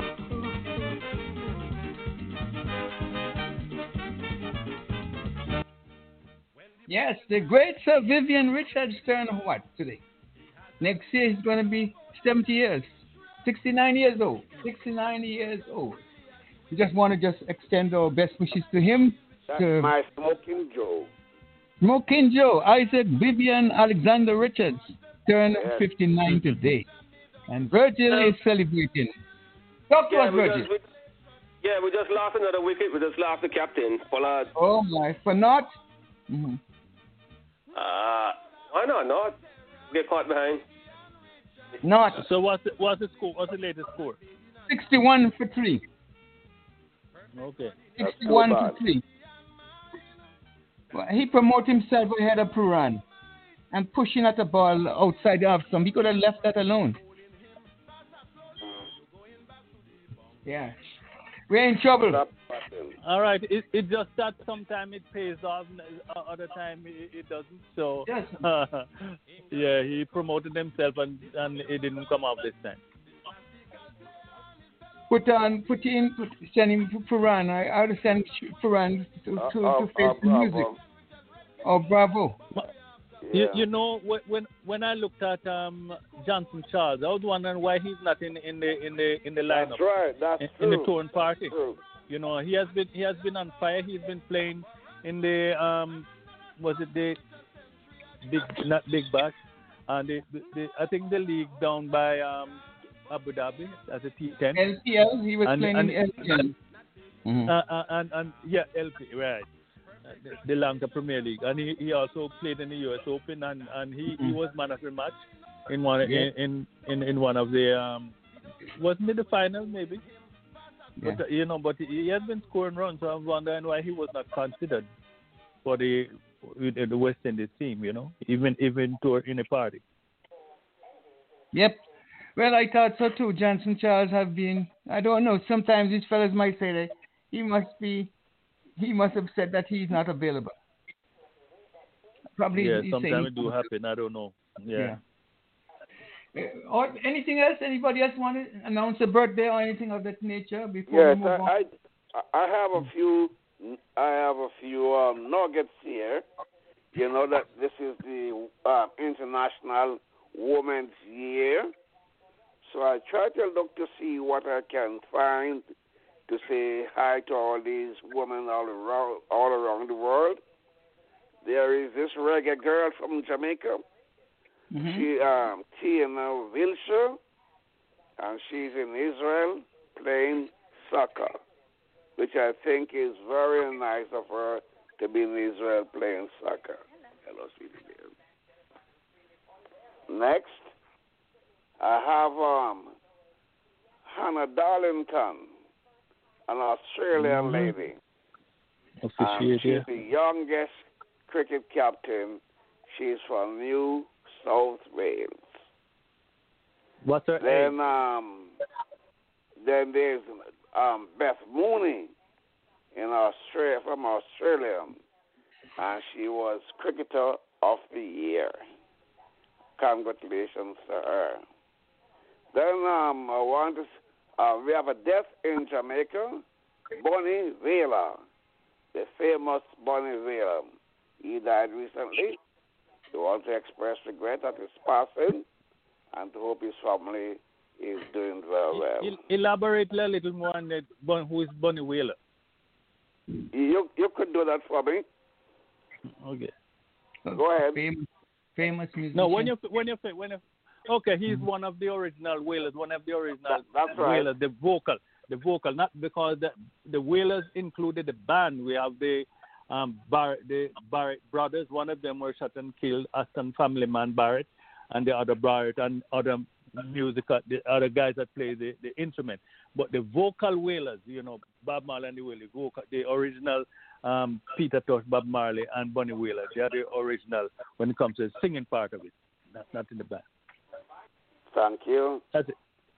Then in mm-hmm. India, this week, they'll be playing at the world's biggest cricket stadium, England and India, christening that great, famous cricket ground, the biggest in the world. So and England lost both matches. Both matches. Yep. Let's see how it goes. So it's back to you, sir. Thank you. Yes. Let- Let's hear from Dennis. Okay, Dennis, any birthdays before you go? Dennis. Yes, thank thank you, Leon. I want to wish a happy birthday to my nephew Nicholas Heath out in Canada. His birthday was Saturday, Mm-hmm. and that is all the birthday that I have for this particular month of. Uh, yes. okay. When you finish. Yeah, go ahead. Okay, Mr. Mackenzie rem- remind us about International Women's. I think Women's Month or Women's Year. or What, I think it's International. Women's Year. I think I think it is is the month of March, but, but whatever. Uh, but I'm, I just want to be reminded of the great underground leader for the liberation of this uh, uh, of slavery of slavery uh, of the slaves rather, and that's Harriet Tubman. Uh, Mhm. she died uh, later this month, the 10th of March. She was died. She, she she had died way back 1913 at age about 90. You know, in those days there were there weren't any accurate records of birth of slaves and stuff like that. But so she, it is said that she died about 90 years old, and that was back in 1913 on the 10th of March. So she cannot be forgotten. Harriet Tubman. Mm-hmm. Harriet Tubman. And tomorrow, tomorrow will be the anniversary of Malcolm Marshall playing his Oh, he- last match for the West Indies. Playing Uh, for his last match for the West Indies, um, 1992. Um, he played his last in, in, a, in a World Cup, and that was when he played the, the last time for the West Indies. And also tomorrow, the big anniversary of the greatest fight of the century. Back then, Muhammad Ali and Yeah. Joe Frazier. Joe Frazier, 1971 at Madison Square, Madison Square Garden. Ali and Frazier uh, were guaranteed 2.5 million dollars each, and then it was the biggest purse in boxing history. 1971, at 8th of March, Mhm. and it was dubbed the champion that never lost and the champion that, that never win. So um, Frazier was undefeated um, because Ali was stripped of the title. And Ali came back and he beat Jerry Quarry and Oscar Bonavena. And then he met Joe Frazier. And we know that fight went 15 rounds. And um, Frazier won the decision, knocked Ali down in the 15 round. Um, but Frazier was a mess after the fight and he was in hospital for quite a while. Um, but Mm. tomorrow will be the anniversary, the 8th of March, 1971, the greatest fight of the century, as it was dubbed. Back Okay. you, sir. All right, sir. So anyone else? Okay, so Audley, that was wonderful. And Virginia, we want to wish you a happy birthday. And of course, Sir Viv, we want to wish you a happy birthday as well.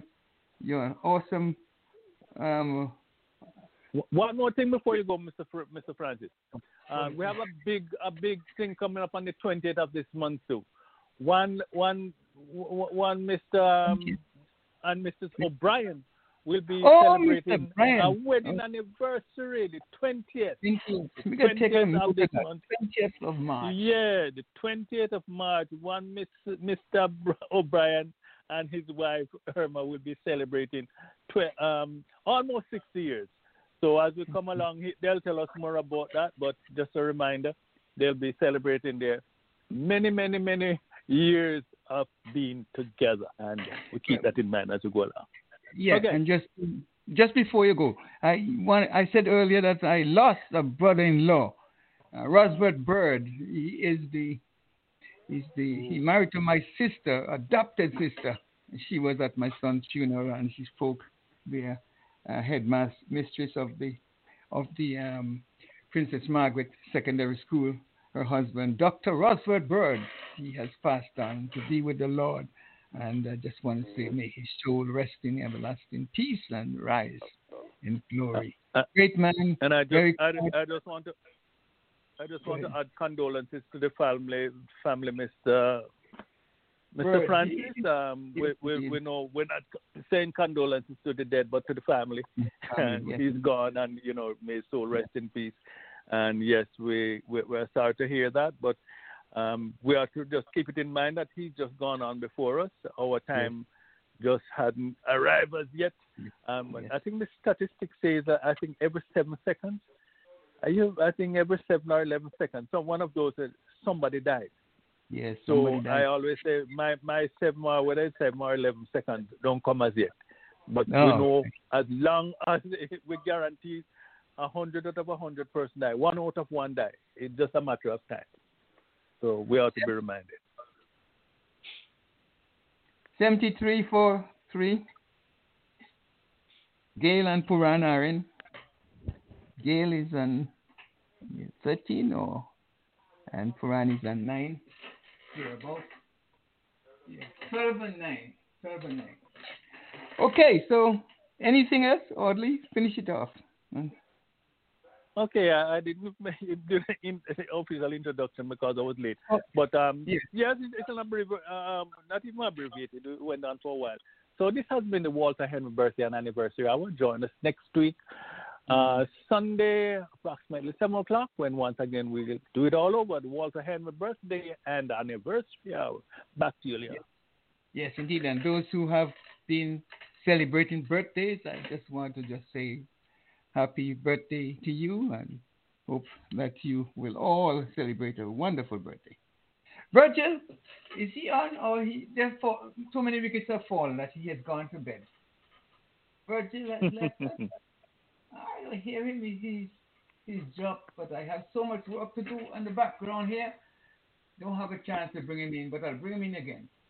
Okay, at the top of the hour, folks, we're gonna be having uh, a a young lady out of California. He's the first to have joined the cricket fraternity over there in as a director. And Simon, well, JT is going to be back to talk to her for us and tell us some more about her. He has been in contact with her uh, more than I do. So that's about about it. So Simon is going to come back in a little later on and give us his his um, his um, question for the panelists. In the meantime, I'll try and see if I can get back in Virgil into the limelight again because his call was dropped. So, Audley, you did not say anything about West Indies' loss and the second T20, and of course England's um, England's um, downfall in India. The, the, uh, the demolition uh, uh, of England by India by India. Mm-hmm. Uh, that's Yeah. some demolition. Give us your thoughts. Okay. Virgil- Um, Virgil is back with us. yes. Uh, after that, after that, um, Go ahead. Virgil is back, so just want to let you know Okay. that she's back. Okay. Yes. Go So ahead. after after after all what happened um, in in the third Test match, and everything was so was, was so tantalizingly poised because just last um, another week. Gayle is gone, right? Yeah. Yeah, yeah, yeah. So we we um, 75 or you know, 4. everything was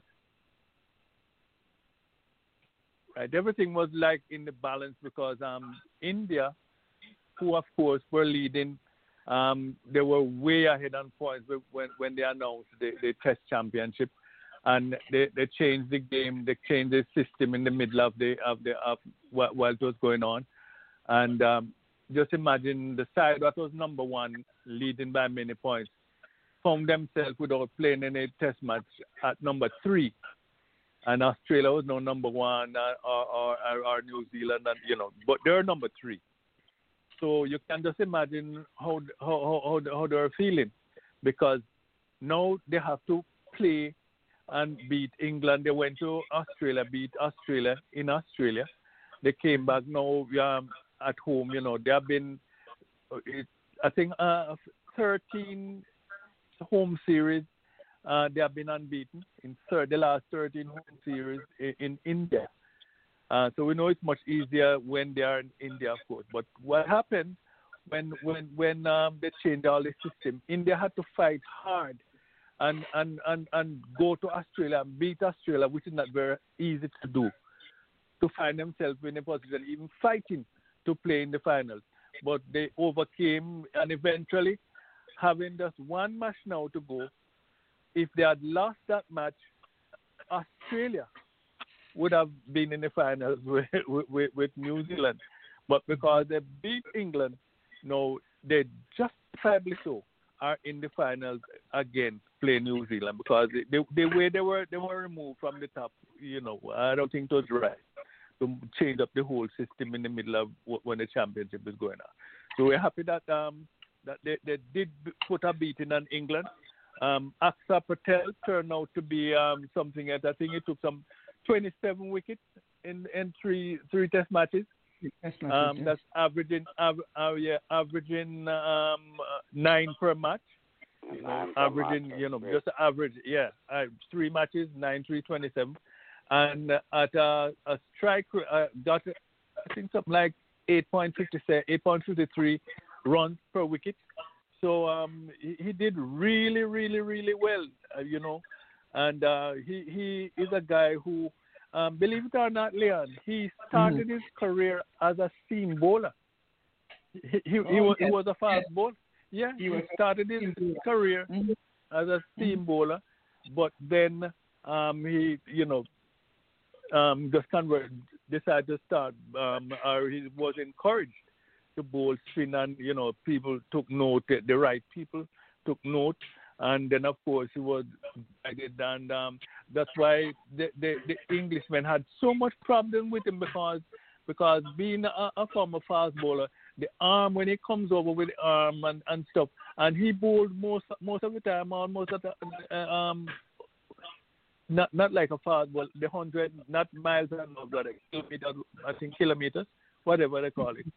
Um, he- HP. yeah, yeah, and AHP. right, and, and, and and um, he he's spinning the ball a lot of occasion, and a lot of times, as we know, he does bowl it straight through, so that could giving all those guys all those problems, right? So they have no time to. Um, it wasn't said that flighted slow thing. He was coming through aggressively.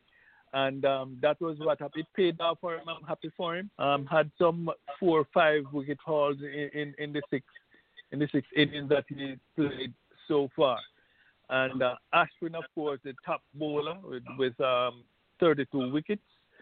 And um, he played one. He played one match more than Axar Patel. But all in all, this guy, um, young Washington Sundar, he was unfortunate that was left. Yes, he was left at 96 not out. And um, Oh, boy. w- w- that that guy, he he's gonna be he's gonna be here for a long time. He's still young, only 21 years old, but um, people are wondering why he's doing so well with the bat. But he used to play as the opener for the under 19 in the in the 19, under 19 team. So it just happened that he come he, he, he came in at number number eight now because he did not come in as say you know a, a, a opening bat He did not come to the side as a, he came in as an all rounder, spinning all rounder and so forth. So it shouldn't be surprising to us that he is batting so well as father. When he batted the first time and was out in for I think 69 or something like that, his father was disappointed because he he wanted to make a hundred and know that he can. So with all that, uh, we must say again, Pant, congratulations all around to to, to the, the Indian team. The Kohli, Kohli was a big disappointment. Um, uh, you know, when we talk about Kohli's standard, for him to make, um, you, you know, I, I think uh, it's 200 something, uh, uh, but it, it's, not, it's not much.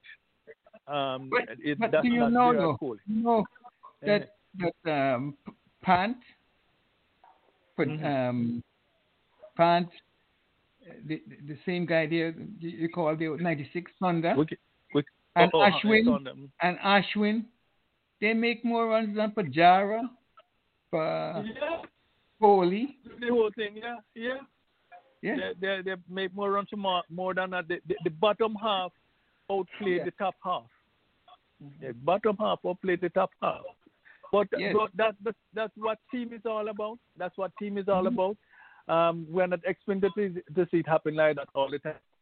Um, the, the top when you when you when you when, when- you are picked as a batter, a batsman, we are Mhm. expecting for the batsmen to perform, and you know they lay the foundation, and then the rest come build up on that foundation.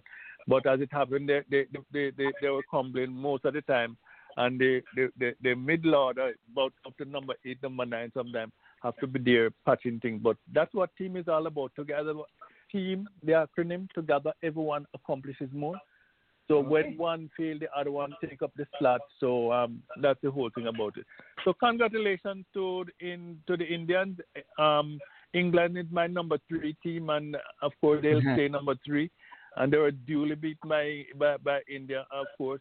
And the, the only two um, the shining light for for them, um, the captain when it comes to the batting in the first inning, the first Test match they, they, they, they pulled away big time and they beat in. You know, look at the last series, the two, Yeah. two, two last series for the Indians. When they went to Australia, they, they, they, they were demolished in the first test.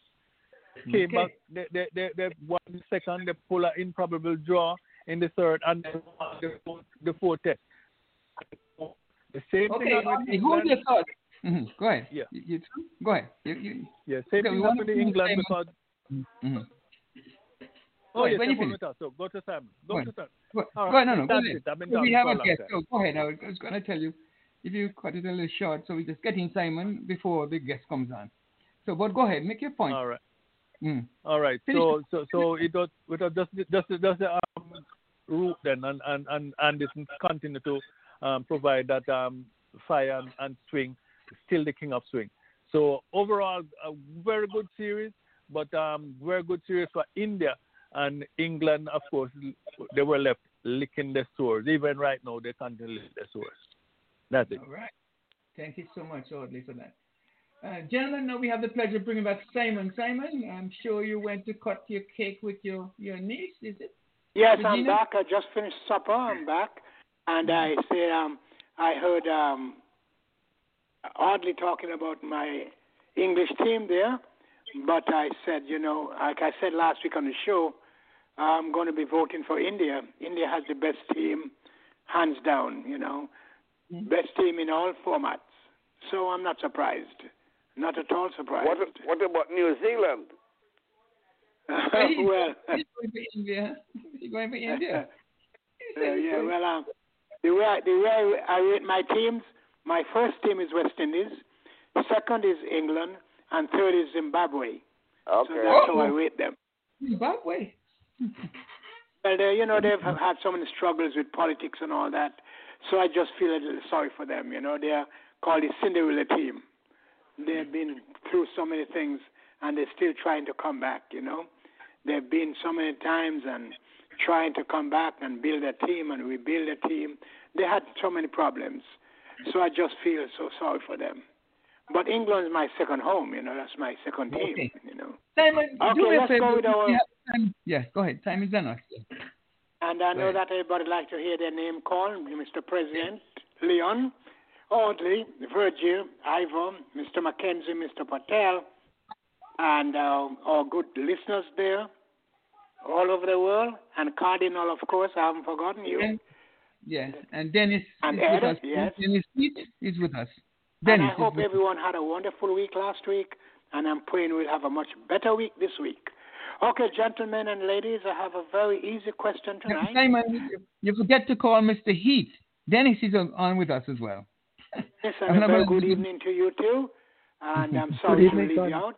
But it was just an oversight. It Yes, wasn't sir. intentional. Okay, a very easy question tonight. I know all your cricket lovers would have this one ready. Uh, could you tell me, gentlemen, ladies, when did West Indies team achieve test status? I'm going to repeat. When did West Indies team achieve test status in what year? And for bonus points, against which team first they played tests? Um, am I 1928 clear, clear or against you want me England. to read it, read it over? Yes. 1928 against England. No, 26. Okay. 26. Even at 26, 1928. 1928. 28. Okay. They went to England, right? Okay. Yeah. Okay. Uh, we are going. We are going to go to the panel. I didn't hear Mm-hmm. Virgil over in sunny Antigua. Yeah, he was there. He's at the march. Okay. Maybe, maybe he's gone for supper. No, he he's he's what he is it uh, well in- engulfed in the West Indies Sri Lanka match. Ooh. Wicket, Oh, wicket. Okay. Yeah. 95 for 5. Okay. One just get bowled down. Okay. That's good. That's good. All right. Go okay. ahead. Let's go to the panel. Mr. Mackenzie, what do you say? Um, as for me, I think it was 1945 in Okay. England. Okay. What? And um, do we have a cardinal with us? No, we don't have Cardinal. And Ivor? Ivor with us? He was with us, but he's, he's uh, off now, I think. Okay. And what about Mr. Patel?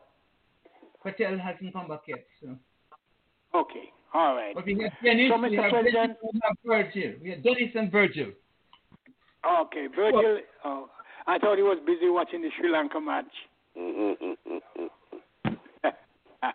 okay, Mr. President, should I reveal the question, the answer? Yes, yes, the answer. Well, you ask Dennis. Dennis asked, asked the question. Dennis is the Yeah, um, Dennis, Virgil. give me your answer. Give me your Yeah, answer, Dennis. I, I played England first, that's for sure, and I would Hmm. go for uh, about 1936 or thereabouts. Okay.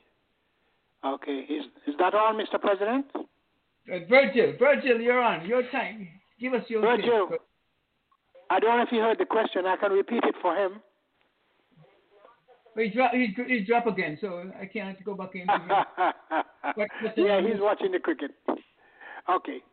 Okay, my book here says that West Indies achieved test status 1926 and they mm-hmm. played their first test against England in 1928. All right. That's what my book is telling me. 1928. Okay, mm-hmm. so Leon, what I got mixed up with- with is what when they played, uh, but yeah, mm-hmm. 1926. Leon did say 1926. they got it- 1926. it- it- I said that- 1926. Yeah, Leon. then Yeah, you did say you, Yes. yeah. They played they played 28 against England, but 26 they got the status. You're right. Okay, thank you so much. Thank Let me do you. this, Simon. Simon, let me do this, please. We do have Mr. Uh, Dennis. He had prepared a little, little script before we go to our guest. So I'm going to give you an opportunity to just say what you wrote before. Dennis, briefly, give us your. We have about eight minutes before we join our our guest. So I'm going to give you Fine, a chance. yes. I, I think the comments on the first two one day matches. And Mm-hmm. in the first one, the final results of the first T20 was not as historic as the build up to the match. Sri Lanka, in their build up, had the desire to end their five match losing streak. Meanwhile, the West Indies were home to regroup with a recall of the old and seasoned limited over players. West Indies had the desire to forget the bruising losses in their last tour in Bangladesh, where the limited over matches were deeply embarrassing. In this first T20, West Indies won the toss and elected to bowl. Danushka was the first Sri Lankan wicket, an absolutely amazing diving catch by Pollard. He faced six balls for four runs. Dickwella and Nisanka steadied the innings with a 50 run second wicket partnership. Dickwella was out for 33, a dipping Yorker from Jason Holder. At the 71 run mark and nearly 10 overs bowled, two overs later, sharp footwork behind the wicket by Pooran, Nisanka was out, stumped for 39 runs. Sri Lanka's score was now three wickets for 83 runs after 12.2 overs. Rain stopped play, briefly resuming play after about 20 minutes. The remaining seven Sri Lankan wickets contributed 48 runs to the score for a total of 131 in the allotted 20 overs, a run rate of 6.55. Simmons and Lewis opened for the West Indies and the fireworks began. Over number one, score was 19 runs, the result of three consecutively struck boundaries, all six runs. Lewis struck two more boundaries, a four and a six, and he was finally caught on the boundary. He scored 28 runs in the third over of the match. The first wicket partnership was 52 runs. The bowler was Dananjaya.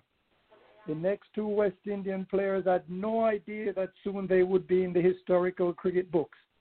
Chris Gayle and Pooran both were out to consecutive deliveries from Dananjaya in cricket lore, a much desired hat trick. Three wickets in three consecutive balls, with the score at 52 for three wickets in 34 overs. Sri Lanka was in celebratory mode. But reality came to the cru- crease. Batting at number five was Captain Kieron Pollard. And this over number five of the West Indies innings, the bowler Pollard was the initially newly minted hat trick hero Dananjaya. Ball one to Pollard, a tremendous drive by Pollard, boundary six runs scored. Dananjaya bowled five more balls to Pollard, and each ball was dispatched consecutively for boundary hit six runs. The total, the tally, six balls, all hit for boundary six runs. Another magnificent feat for the history book. After a masterful Shakespearean style bow to acknowledge the congratulations from the assembled few on the boundary, Pollard was out for 38 runs from 11 balls in the sixth over. The total score was 101 for 5. Jason Holder, 29 runs, and Dwayne Bravo, 4 runs to bring the match to the winning score with 41 balls. Nearly 7 overs remaining. The winning margin was 4 wickets. Now I have a historical postscript. The hat trick has been achieved 14 times in T20 international matches. Dananjaya has joined two other Sri Lankans, Perera and Malinga, to have achieved this feat. Kieron Pollard is no stranger to the cricket history books either. His six sixes has added to his achievements. Pollard has struck a total of 712 sixes in a career of 472 innings. This is second behind leader Chris Gayle, who has struck a total of 1,008 career sixes in 405 innings. So, gentlemen, that was my uh, yes. assessment of the first T20 match that the West Indies won. Yeah. And now I have an assessment of the second T20. Yeah. Well, would would you be able to do it in three minutes or what? Yeah. Yeah. So if you can do it in three minutes, we'll. Go ahead. Or else we can Okay. call it. Yeah, yeah. Go Many ahead. ardent West in the T20, the second match. Many ardent West Indies supporters on Wednesday night saw flashes of sparks glittering Antiguan sky. Those fans returned to the same venue on Friday, expecting to see the flames burning bright and furious. However, what the supporters found on Friday was that the visiting Sri Lanka had discarded the garden hose and instead used a giant fire hose to douse the flame. Sri Lanka broke their six match six match losing streak in T20 international matches. The visitors read the pitch well. They won the toss and chose to bat first. The opening partnership batted with ease and confidence. They drove, cut, and reverse sweep the lollipops from the West Indies Old Guards. The 96 run partnership ended in the 10th over, with the final four Sri Lankan batsmen continued to push the singles, scoring with confidence. Almost six singles per over with the occasional boundary. At the conclusion of the allotted 20 overs, the Sri Lankan had scored a total of 160 for six at a run rate of eight. When the West Indies came to bat, many fans wondered if 161 runs would be any kind of a challenge. With the vision of the night sky lighting up from Wednesday, they waited. Three overs, and Lewis is out for six runs. The score nine runs for one wicket. In come Chris Gayle. This is Gayle of the 1860s in one IPL innings. Three overs later, Gayle was back in the pavilion with 16 runs to his credit. Simmons was next to go for 21 runs in the seventh over. West Indies 48 for three. No fear. Pollard of recent history book fame is still to come. Alas, 17 overs later, Pollard was back in the changing room with 13 runs to his credit. West Indies score was now 93 for 8. McCoy tried hard in strike a spark. He scored 23 runs in one over with two sixes and two fours. Alas, there was not enough kindling to light this fire. West Indies 117 lost by 43 runs. All credit to Sri Lanka. They came with a purpose. Their bowlers using the conditions mesmerized West Indian in batting with their mix of off breaks, leg breaks, and googlies. They fielded very well and outplayed the West Indies Old Guards. The same players who were tearing up the field with the 50 50 exploits. Well done, Sri Lanka. See you on Sunday for match number three. And of All right. course, right now, match number three, it's back to you, Leon. Thank you so, so very much. And it is indeed a great pleasure for me and honor to bring on Mrs. Audrey Moore. And Jatin, I want you to pick it up from here. Good evening to Mrs. Moore. Hello, good. Jatin? Yes, I'm here. Yeah, Mrs. Moore is on 707 439. That's her number. That's Yes. Good evening, ma'am. Welcome to the Cricket Show, and it's a pleasure to have you with us. And I hope you will be able to find pleasure in the number of panelists on, on this platform that will be asking you a series of questions. Jatin? Hi. Hi, good evening to you. We thought we had lost you, Audrey, Miss Moore welcome to or show. Mrs. Moore. Yeah, let me let me welcome the Audrey first for the panelists and uh, fans around the world. Uh, I'd like to introduce the Audrey Moore. She is uh, from uh, California. Is the one of the passionate uh, cricket enthusiast, we call it. Is the Mhm. first ever woman elected to the Northern California Cricket Association Board of Directors during 2021. She also a part of uh, board of directors for the Southern California Junior Cricket Academy, which is a non-profit uh, organization based in Compton, California, which is the southeast of uh, Los Angeles downtown.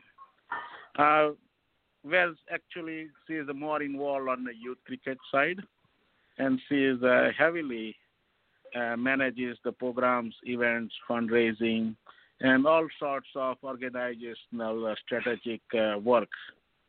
She is a part of uh, cricket as a hobby, but in the past she has worked for the Fortune 500 companies like Walmart and Google, and uh, she currently is in the ad tech for the Lit Off Mobile in Redwood City, California.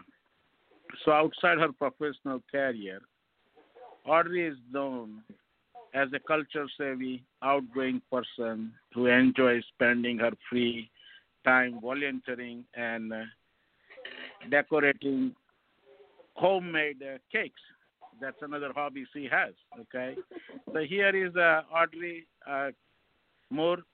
She is uh, kind of uh, part of the cricket in uh, U.S. cricket, still in California for last uh, seven years plus, I will say, and she is uh, uh, excited to see the growth of sport cricket here in the U.S.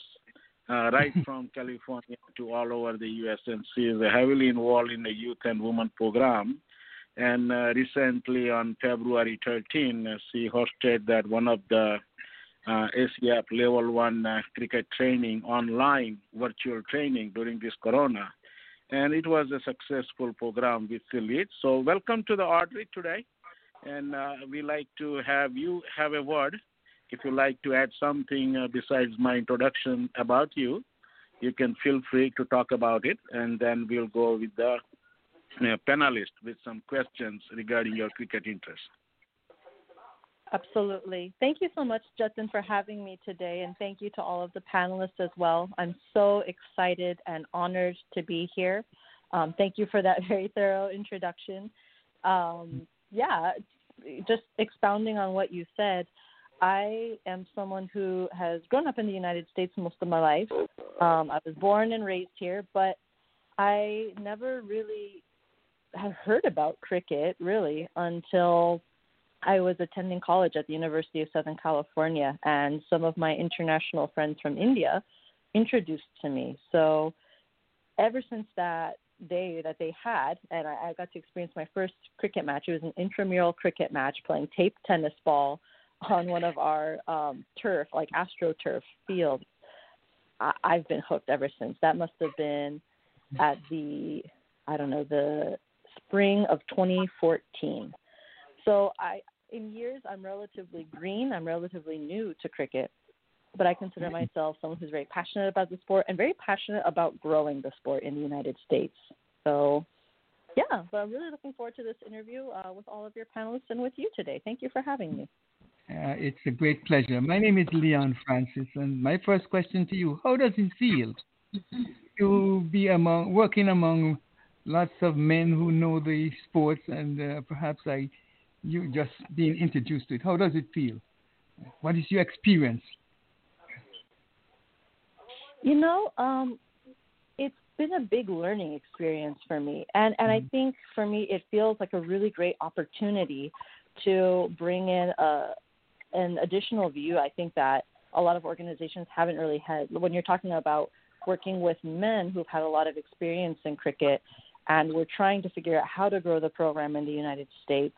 Well, here's a U.S. citizen who didn't know what cricket was, and I can tell you that when people were explaining things to me and they're saying, okay, you have two runners who have to run between the wickets during this number of balls, and you start throwing out this cricket terminology, it, it's very confusing for um, an American citizen who's not familiar with cricket, as most Americans aren't.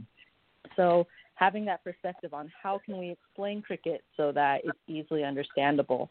Okay, then once we get them to understand, then how can we go from there? Being able to bring that perspective, I think, has been very valuable for the organizations that I work with. Um, being able to bring that perspective as a woman um, to leadership has been very valuable, I feel.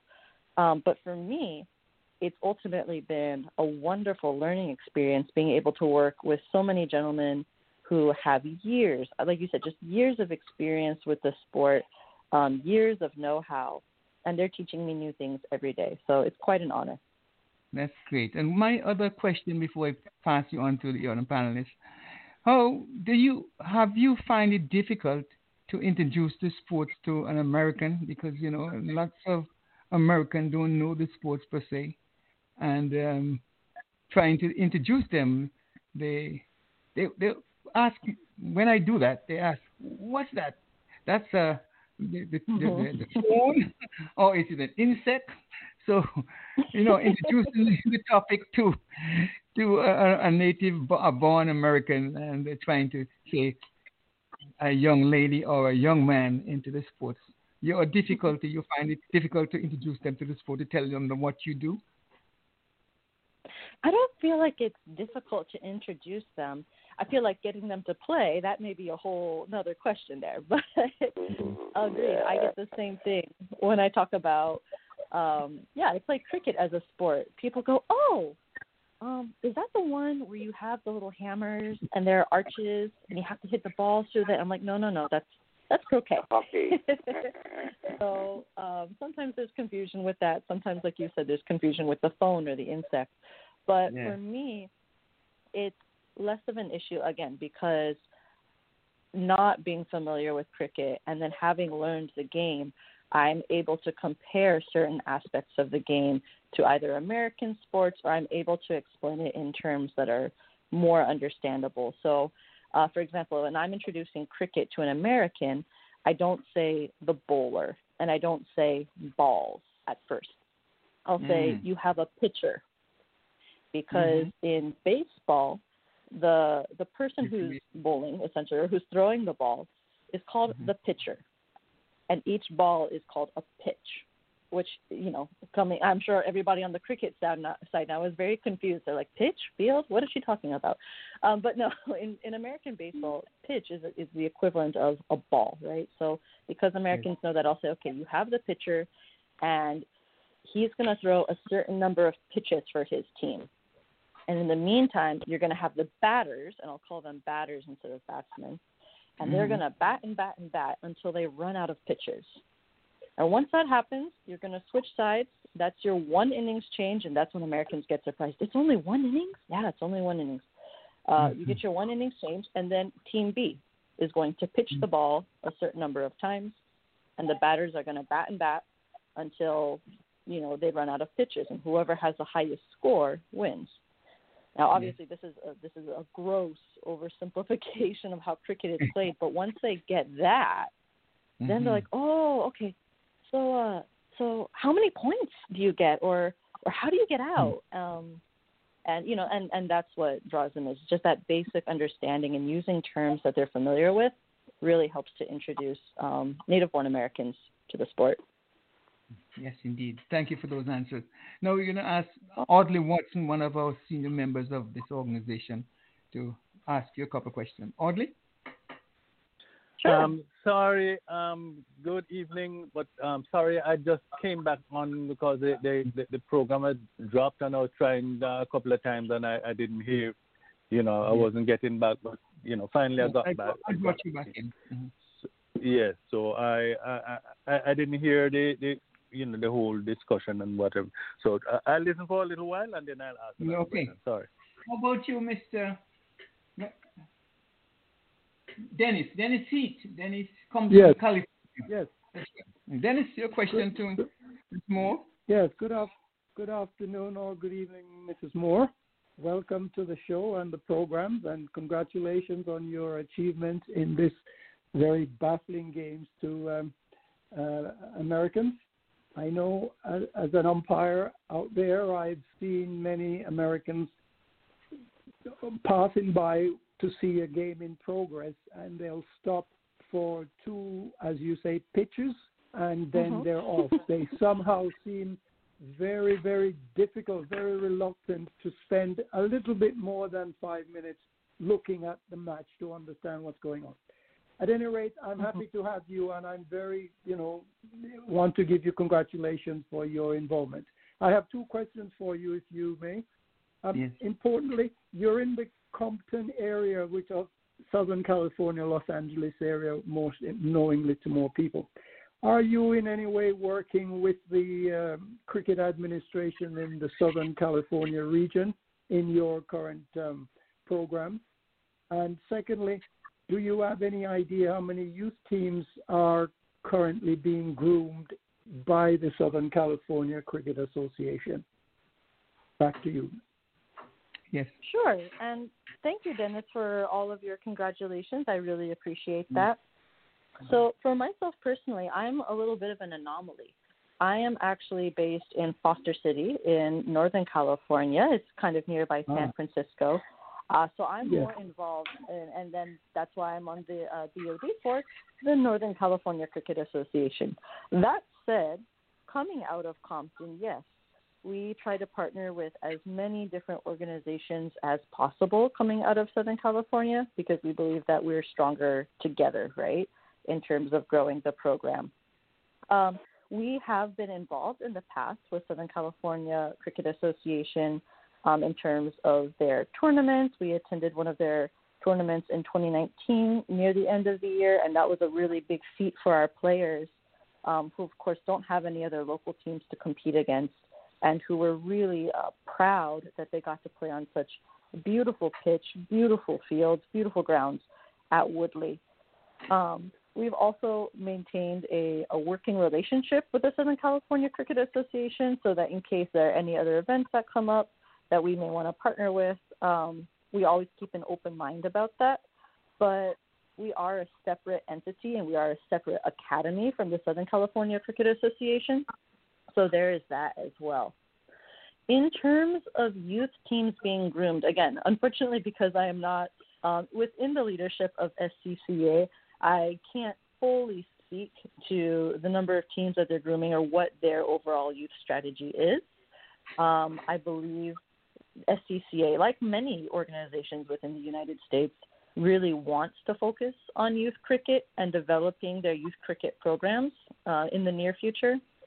Again, I think you know coming back to uh, Leon's question earlier, which was a really great question about how to introduce cricket to Americans. For older Americans, it, it can be harder, right? We're a little older, we're set in our ways, or you've just had that tradition for so many years of going to American football games, of going to baseball games, of going to basketball games, but not really cricket. Whereas hmm. if we introduce cricket to the youth, you know, we're starting them out fresh, we're opening their eyes to a, a new kind of sport that gives them global opportunities in ways that American sports like football, basketball, baseball can't.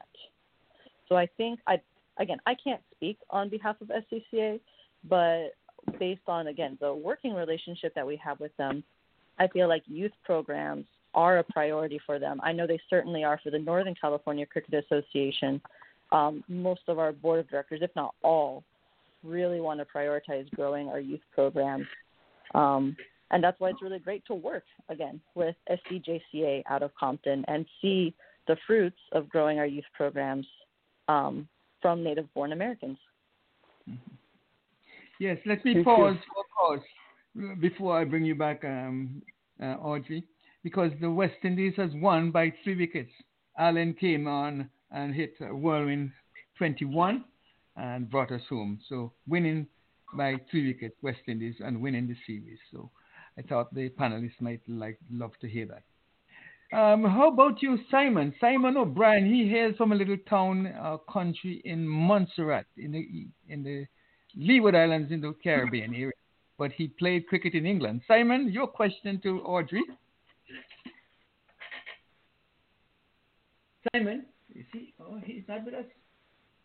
Okay, so how about you, Virgil? Virgil, are you with us still? Dropped, is he? No. Okay. Well, uh, let's turn our attention to Mr. Mackenzie. Mackenzie. Well, I want, I want, I want to ask her, where did you learn your cricket? Was it in your early school days or what? Oh, hi there. Um, mm. yeah, in in terms of my cricket development, it has been fairly recent, I think, compared to most cricketers in the United States. Um, I so to give you all an idea, I am 26 years old, and I first learned about cricket back in 2014, spring of 2014. So. I was in I was at the tail end of my first my freshman year in college and I came back the following semester. So that would have been the fall of 2014, my second year in college. Um, with this idea of I'm going to attend every single cricket game that my friend is playing. It was part of an intramural league at uh, University of Southern California. I want to attend every single game, and I'm going to bring my camera because I'm an amateur photographer. That's another one of my many hobbies. And as I started clicking photos and posting them, it kind of became a, a real recruiting effort for the club. We started seeing a real increase in interest as we're posting to social media and because of that, and because of my dedication to showing up every match, sometimes I would take the kit home since I lived close by and we didn't have a storage facility. Um, and so I was in charge of like bringing the kit on time as well. Um, just overall dedication to the club earned me a spot on the executive board for the Trojan Cricket Club at USC the following semester. So that would have been spring of 2015. And essentially, what came out of that was hey, if you're going to be on the board, you need to learn how to play, which I totally agreed with. Now, we played, again, we played with a tape tennis ball on an AstroTurf Mm-hmm. football field that was encircled by a track. So, not your traditional cricket startup either. Um, but it was with that it was um we also developed a women's program because if i was going to play we certainly wanted other women to play as well so i was able to develop a women's program that was incorporated into our intramural league that taught up other women as well and and encouraged coaches i'm sorry encouraged captains to invest time coaching up their women players and that's certainly what my captain did with me is making sure that before the game started, I got some extra practice time to just hold the bat, try and hit the ball. Uh, you know, helping me to hit on the on the off side more than the leg side because I'm a I'm a right hand. Okay. So all all sorts of good stuff like that, just you know basics. But unfortunately, you know this again. These were very much basics. These were not ideal conditions uh, for learning cricket sometimes. So when I moved to the Bay Area um, in 2018, I looked for a, a team, couldn't find a team to coach me up, and years passed by until um, until the end of 2019, really, when the NCCA uh, was very gracious and willing to take me on as part of their organization. And one of the coaches um, from the affiliated academies, he has been an amazing coach. He has taken me on and so for the past year or so, on and off due to COVID, of course, but for the past year and so, he has really been coaching me up to play uh, with the leather ball and helping me work on my batting stance, helping me work on the foundational basics of cricket. Mm-hmm. Another question, Mr. McKenzie. Any more? Yes, I want. Um, w- what do you do now for cricket in your area? Absolutely. So in Northern California, as part of the Northern California Cricket Association, I'm on the board of directors. Wow! so I work wow! with a team of Great! Congratulations. At, at 26. Oh, my goodness, that's awesome. Many thanks, gentlemen. I, I really appreciate that.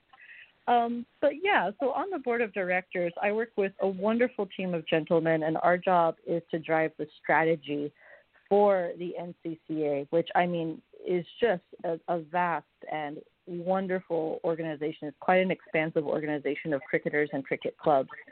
And right now, what we're working on is planning our season, planning tournaments, again, focusing on our youth development, among other things. Um, hopefully, now that I'm on the board, we can also focus on some of our women's development. But um, just, you know, now that we're coming out of COVID, we've been having meetings to plan strategy for how we're going to be hosting our, our upcoming seasons.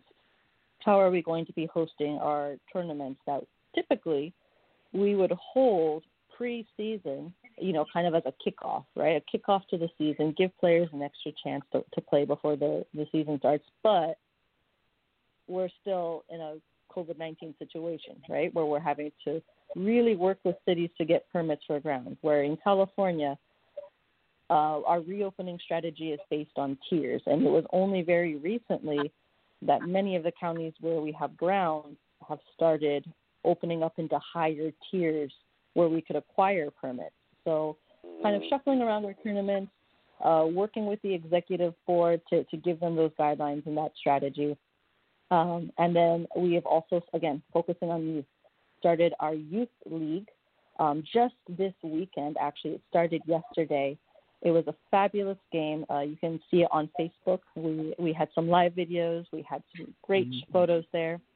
And for my part, while we're still waiting for the rest of California and the rest of our permits to open up, I'm going to start off by doing the same thing grabbing my camera, going to those games, and clicking as many great shots as I can so that we can post it on social media so that we have that great content. It's shareable, it's exciting, and hopefully that can drive more interest for cricket, especially youth cricket in Northern California. One last question for you. Have you heard about the U.S. Cricket Association? Uh, I'm sorry, you, you asked about the which which cricket association? The United States Cricket Association. Have you heard about it? I have.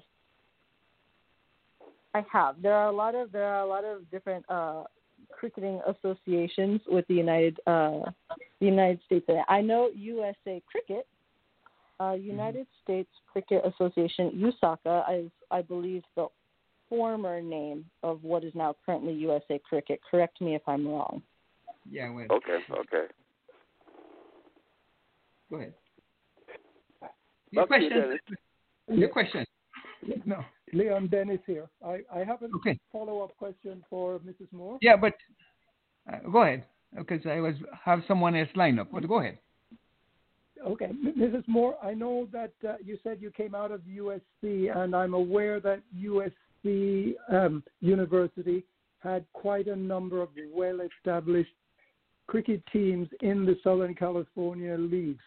So I'm wondering if the university administrators there sanctioned the cricket various cricket associate or teams within the university because they seem to have uh, backing and support from within the university itself. Am I correct?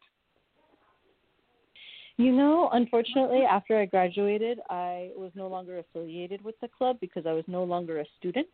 Um, it is intended to be a student run organization, so I can't really speak to the current process. I will say that um, when I was part of the Trojan Cricket Club and when I even became president, I was the first female president of the Trojan Cricket Club after my semester on the executive board. During that time that I was involved with the club, we were part of the, um, I believe it's called Recreational uh, Club Council, or RCC for short. And this is the governing body for all sports at USC. I'm sorry, all club sports at USC. And depending on where you performed, meaning if you had great community service, if you were playing regional level tournaments, if you're playing state level tournaments, if you're playing national level tournaments, um, that put you in a certain tier, and that tier came with a certain amount of funding.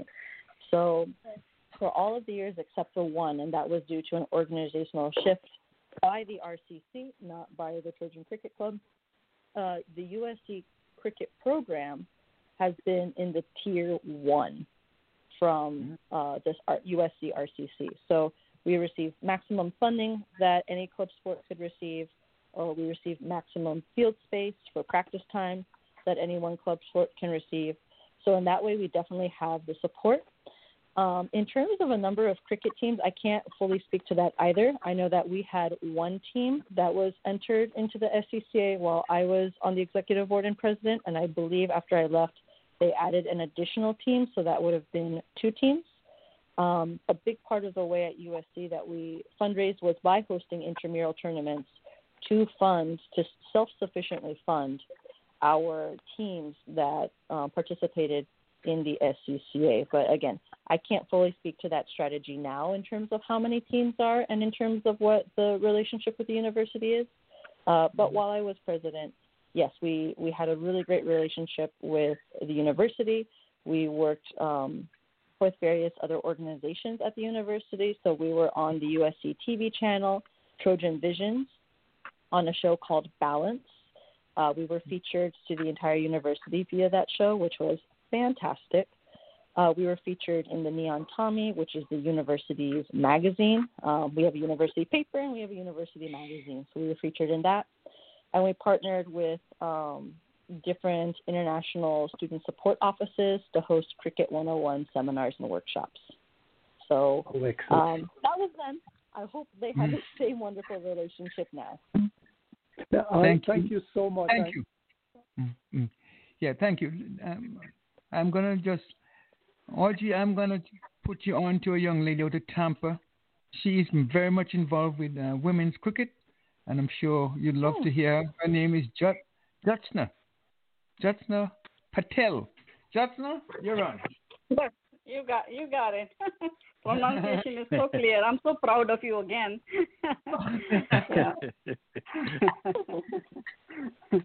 Um, Yeah. uh, yes, um, good evening, everybody. Uh, Miss Audrey, um, very good, uh, great achievement, and uh, very proud of you. Uh, what are you doing uh, for the cricket? My question is for you. Are you still playing cricket?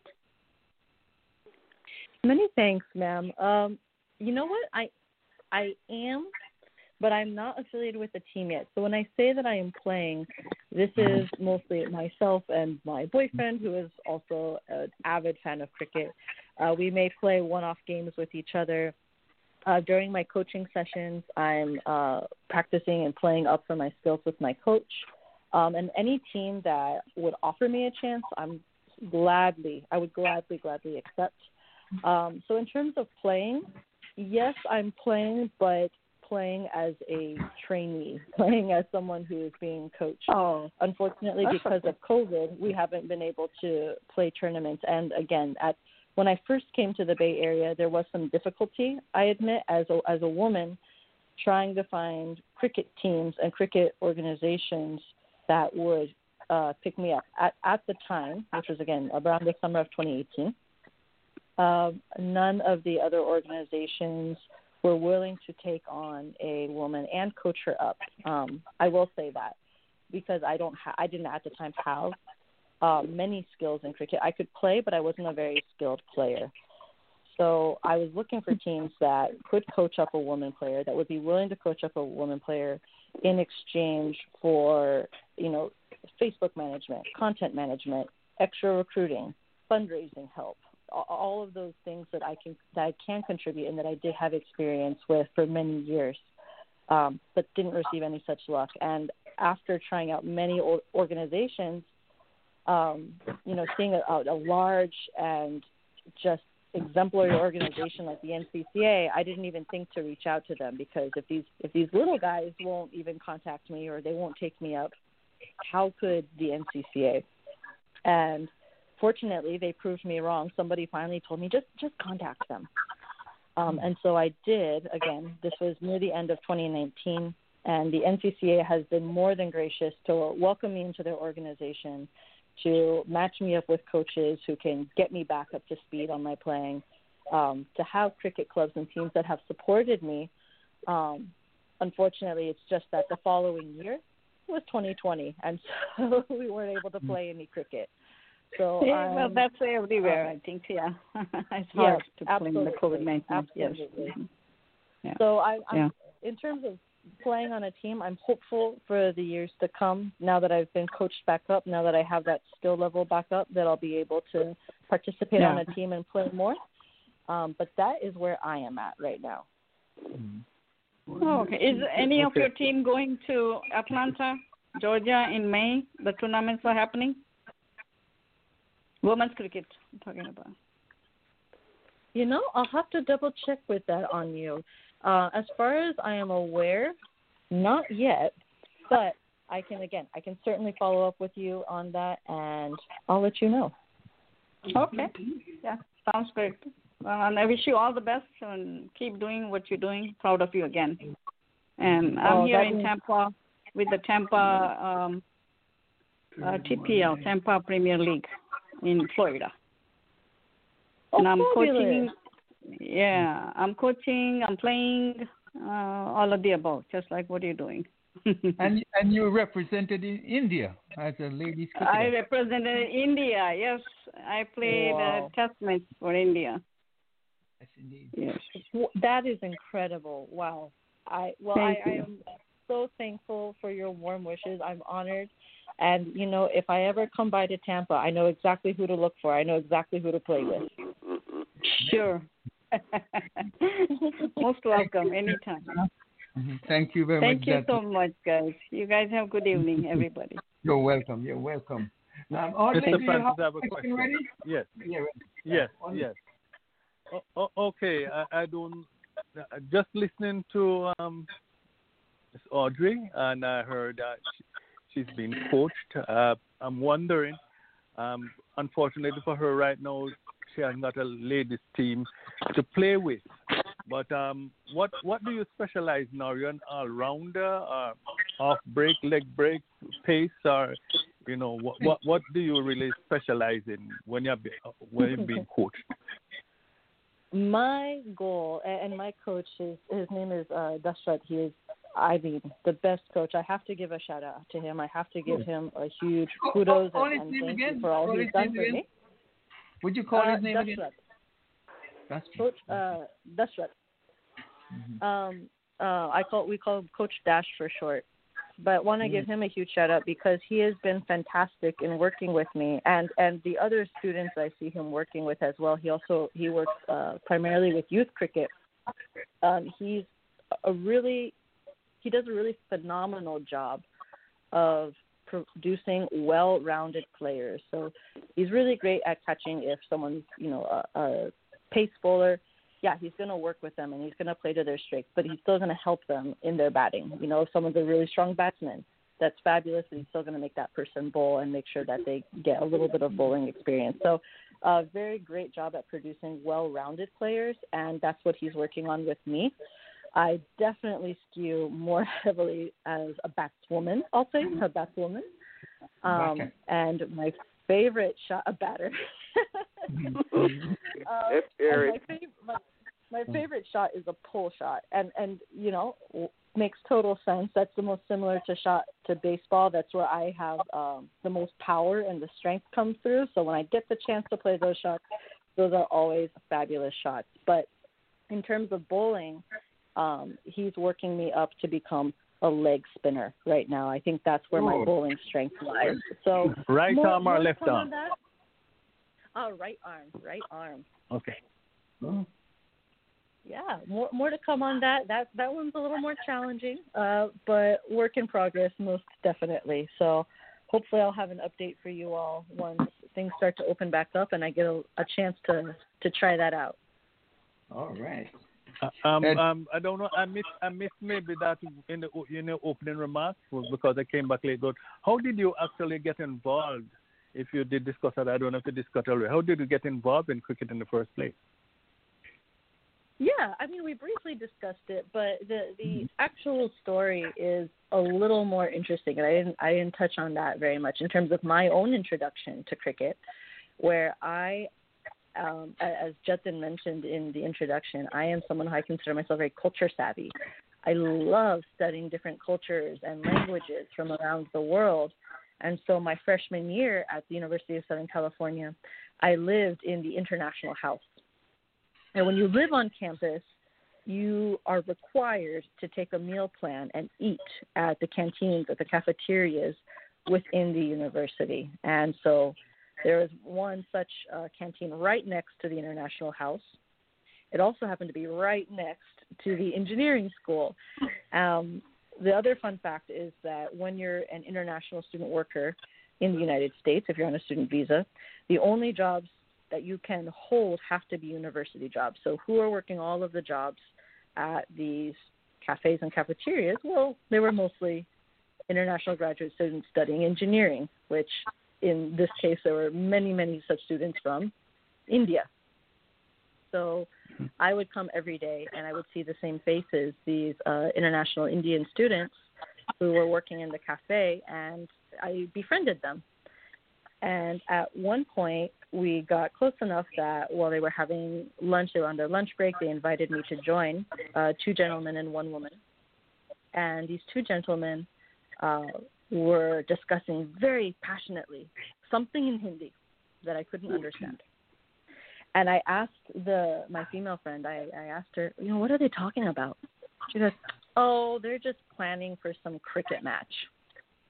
Hmm. And the one of the gentlemen stops and he looks at me and he says, "Are you free Friday?" I said, "Yeah." He's like, "Great, come to the field, wear red." Okay. I don't know what I'm getting myself into, but okay. And they immediately go back to discussing and strategizing. And I turned back to my female friend and said, "So, how do you play cricket?" And she was very passionate. She was like, No, I will not explain this to you here. This is way too complicated. You come on Friday and you will see. and uh, I, one of my other friends stopped and he was like, you know, reassuring reassuring me. It's it's kind of like baseball. It's like baseball. Okay. So I come to the field. I'm wearing red. Uh, my friend's team is there. All of the players are from various parts of India. Um, you know, and they, what they didn't tell me is that this match was the finals match for a semester long intramural tape tennis ball tournament. Um, so now the the ante is higher, right? I really got to be there to support my friends. This is the finals match. And what he also didn't tell me is that the team they were playing against was a visiting team. Um, at the time, USC had had difficulty recruiting enough players to fill the, the, all of the teams they needed in order in order to host this tournament due to waning interest. So we had um, visiting teams that would come by and would register to play, and it just so happened this visiting team had made it all the way to the finals. A very talented team, very competitive team, and everybody on this opposing team happened to be from Pakistan. Hmm. So you can imagine now the dynamic. It's the finals match. It's essentially an India versus Pakistan match. I'm sitting there with my friends, um, and the Pakistani team is opening the batting. And I can't remember the exact score off the top of my head, but in this T20 match, uh, they scored over 200 runs. Um, it was a very, very high score. It was a very difficult score for my friend's team to chase. And here they go. My friend's team second inning starts batting. We're losing wickets. We're not getting the shots that we need. We're not driving up the score. Um, nobody's cheering for them. We're also depressed about this other score our opposing team just posted, and I started learning the cheers in Hindi um, and shouting for my team, jumping up and down and shouting "Shabash, Shabash," which is a bravo or a well done for those who aren't familiar with it. Um, Shabash, Shabash, Lage Raho, um, TK, you know, all, all of these different things to, to cheer them on. It's okay, it's okay, TK, TK. Um, and, and it really changed the dynamic. Our team started picking back up. I think they felt motivated. Um, and it came down to this where we had one of the best bowlers in Southern California. I mean, all of Southern California. is bowling, very fast bowler and who's on strike is a rookie who had performed well during, you could say, like the tryouts or the auditions before the season, but didn't really get a lot of chances to trade to, to play during our, our season, and so we really didn't have a good read on on his full potential and skills. This is our setup. We have two balls to go, and in order to win, we require 12 runs. maximum. Ah. Maximum, maximum. We are yeah. all sitting in this cold night under bright white floodlights on the field, holding our breath, crossing our fingers, just praying, please, please, please, please. This guy is standing at the very far back end of the field, takes a long, fast run up, delivers the ball, and what we didn't know at the time about our player on strike is that he was ambidextrous. This guy goes in a right hand position, and just as the ball is delivered, switches hands and takes a reverse sweep, knocks the ball out of the park. Wow. I mean, we're jumping, we're cheering, we're, ah! we're going crazy. Okay, shh, sit back down, sit back down, sit back down. Hold your breath, cross your fingers, pray one ball. a bowler goes and must have delivered the exact same ball because our batsman, what does he do? Right hand position, switches to left hand, hits a reverse sweep, and hits it out the park. Oh, wow. Hmm, pandemonium. Excitement. Pandemonium. Absolute pandemonium. They went wild. They jumped the bleachers. They stormed the field. I mean, we're at 15 guys and four four fans. If we can storm the field, I'll call it that. But storm the field, jumping up and down, shouting. It was it was absolute joyful madness. And after that, I was hooked.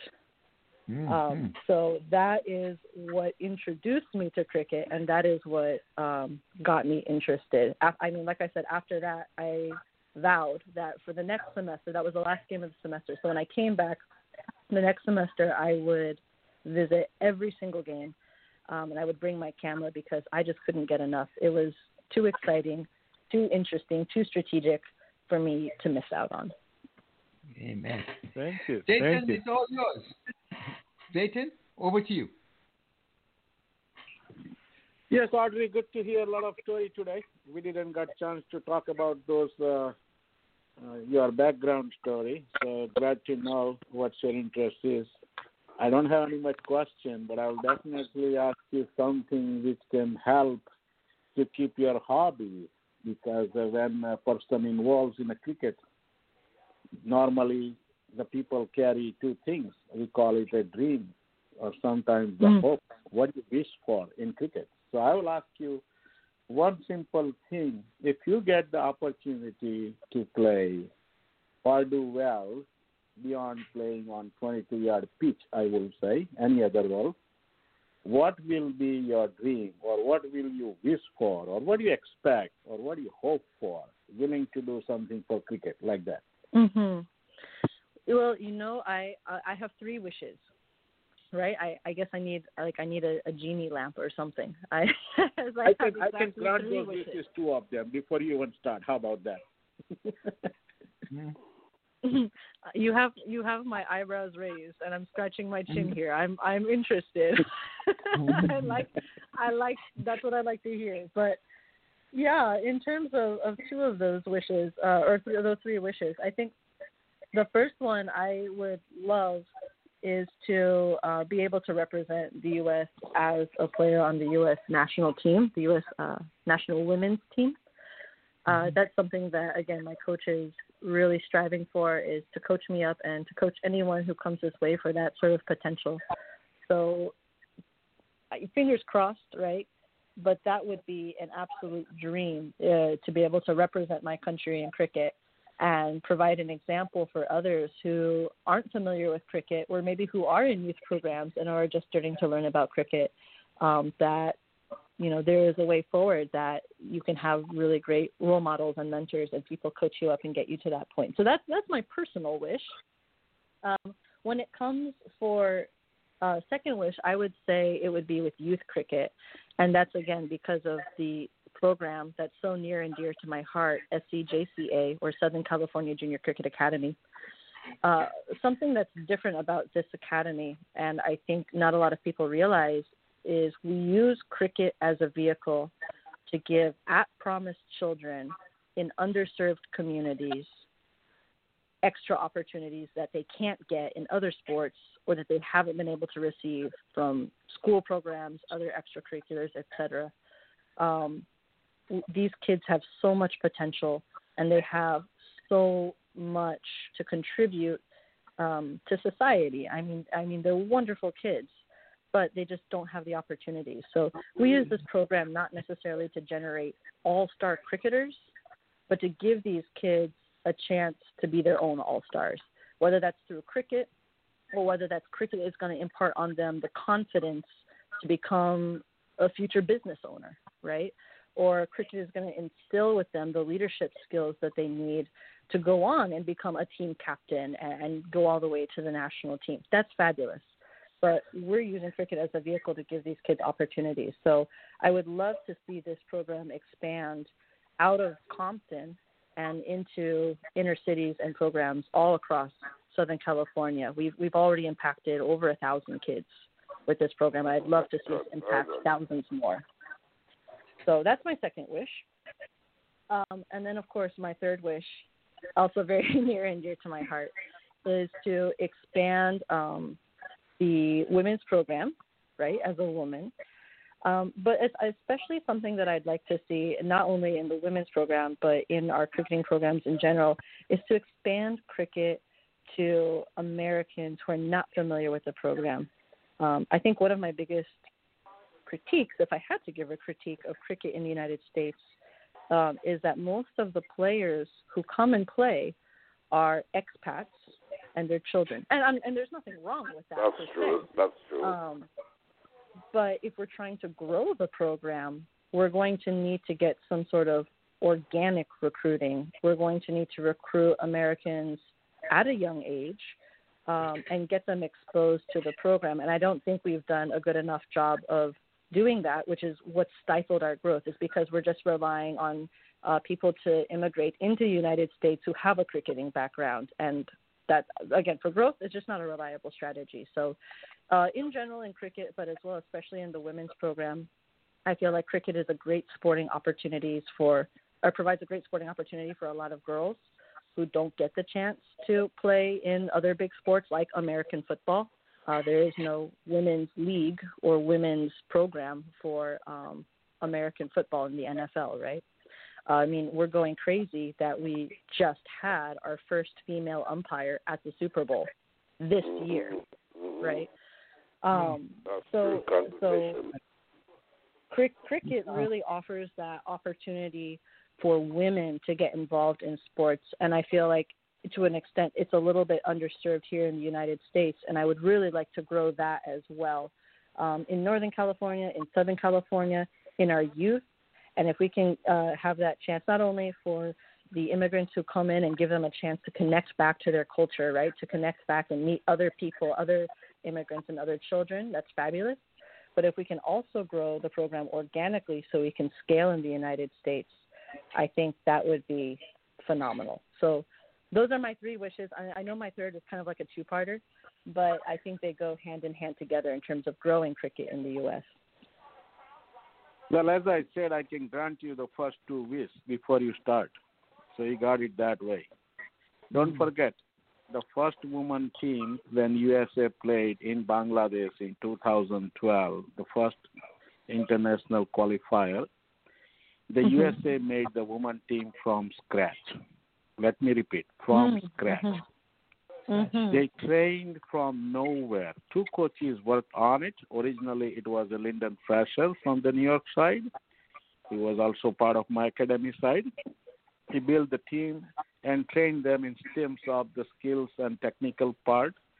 Absolutely, we have a half dozen players ready to go from India or Caribbean like that. But it was a way beyond that. And uh, don't forget, we had a woman in that team over 50 years of age. So your Wow. first wish is granted. It all depends on what desire you bring to play cricket, how much you are committed, and uh, I think you made the right decision to attend that my first clinic as a coaching to begin with, where you Mhm. learned a lot of trade, how to be good at the cricket, and it's a good lot of things. If you look at the overall the coaching in U.S the players are coming after a lot of expertise and experience in the playing field and they're trying to become the coach. In my opinion, you're going American way. You're learning the trade first in coaching and putting in your own skills. It will definitely help you.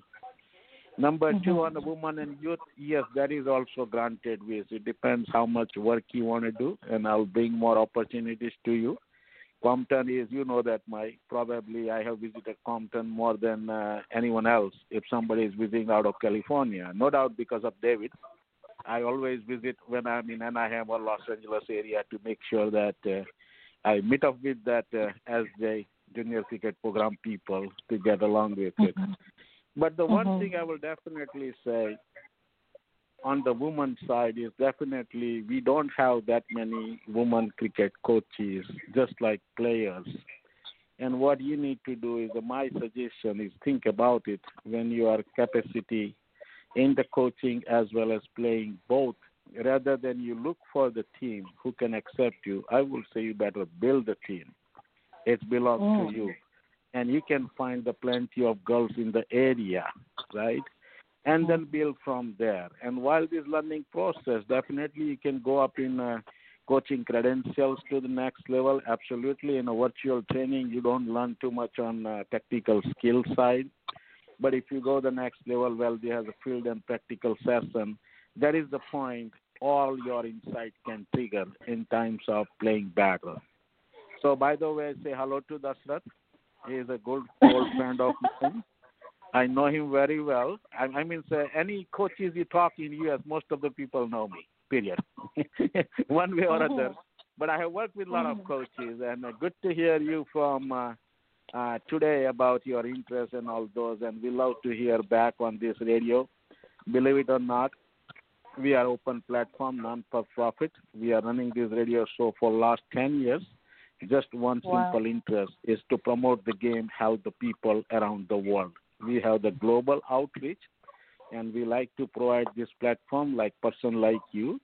And if you have something update in future and wants to pass the message to the community or friends or what exactly you're doing in California or in US, come back again and we'll welcome you. So I will say that's all I have for. And uh, let's hear from the President uh, Leon on closing remarks. Yes, indeed. Shall I say Shaba, Audrey? Am I saying it right? Yeah, Shabbat. No, Sapa, Sapa's been so well done. It's not Well appreciated. done, well done. That's what I'm saying. She said she taught us that word. Yes, Sabas, well done, Sabas well is not uh, thank you. You know, Sabas is Very, No, very, well done, very, well very, done. elo- very, very Well done. too. Yes, well done. Oh, Yes, many indeed. many thanks, gentlemen. I I really appreciate. It. And again, it the honor has been all of mine. Uh, Jatin, I appreciate all of your guidance on those two wishes, granting those two wishes. I'm most certainly going to take it to heart. I know we have many talented women in the area um, who do play. I just haven't been able to make my way out to the East Bay yet. So I love Mm. the idea of being able to uh, form a team, if not join a team. So going to take that to heart.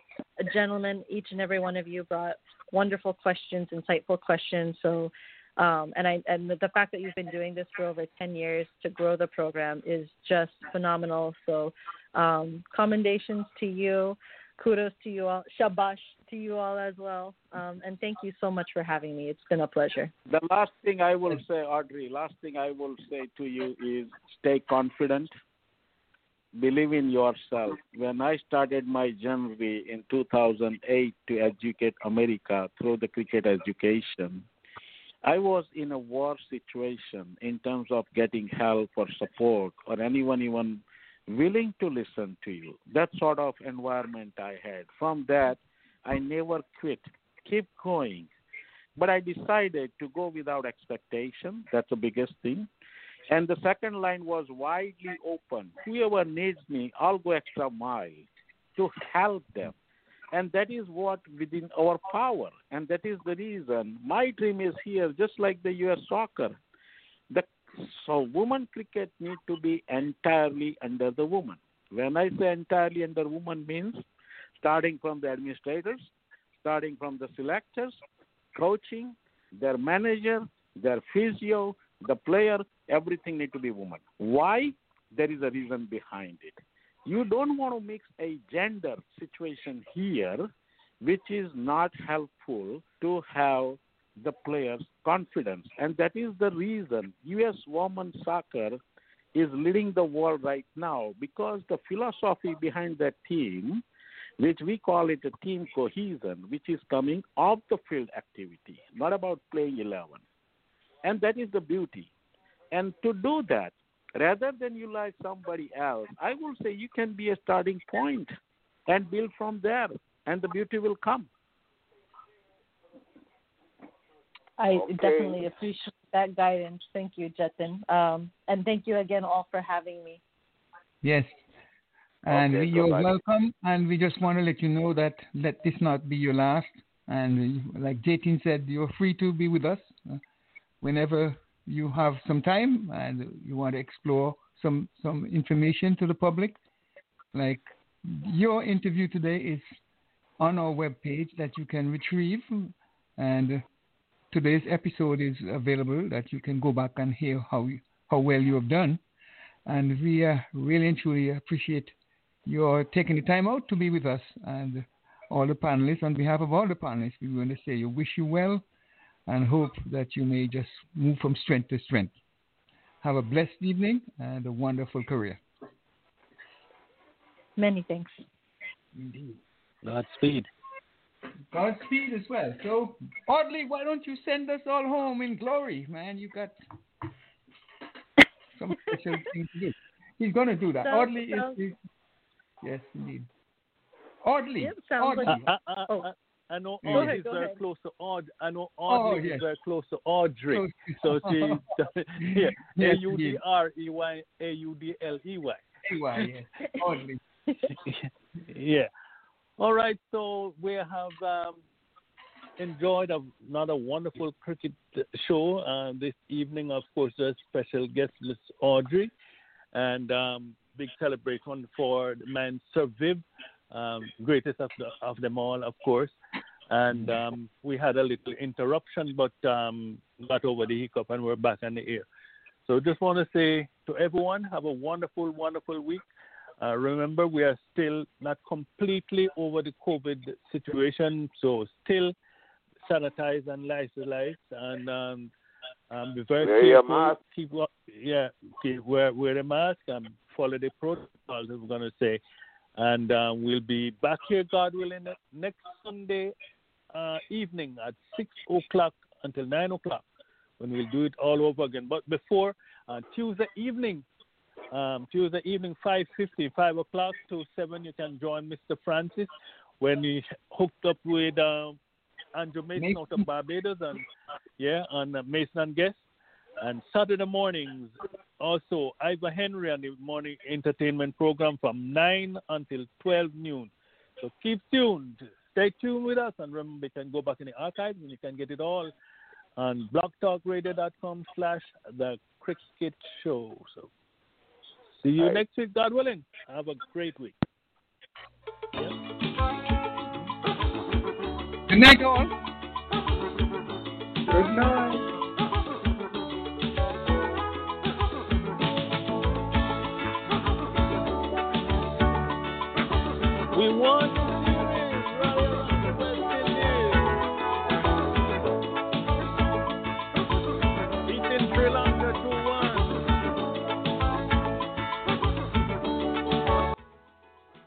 That, Jatin?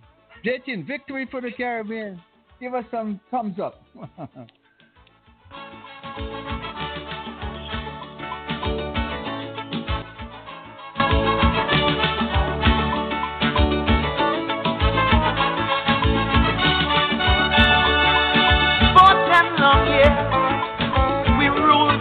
For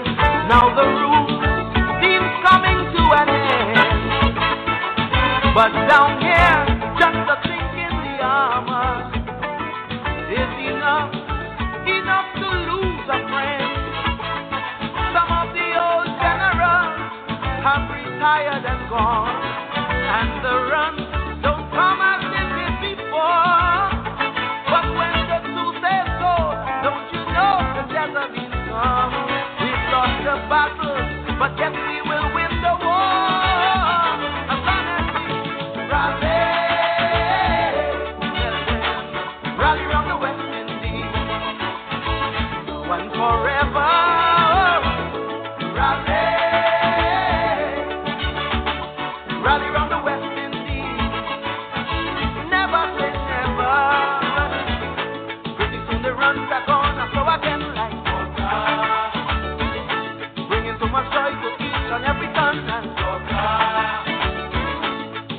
gonna rise again like a raging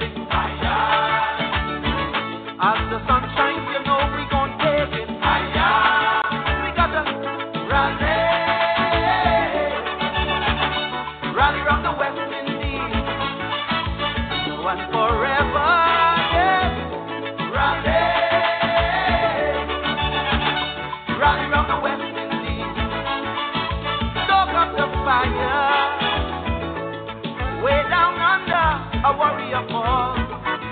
Michael holding, in the heat of the battle. Michael should have left long time. I heard an angry brother shout. Caribbean man, that, that, that, that is the root of our trouble.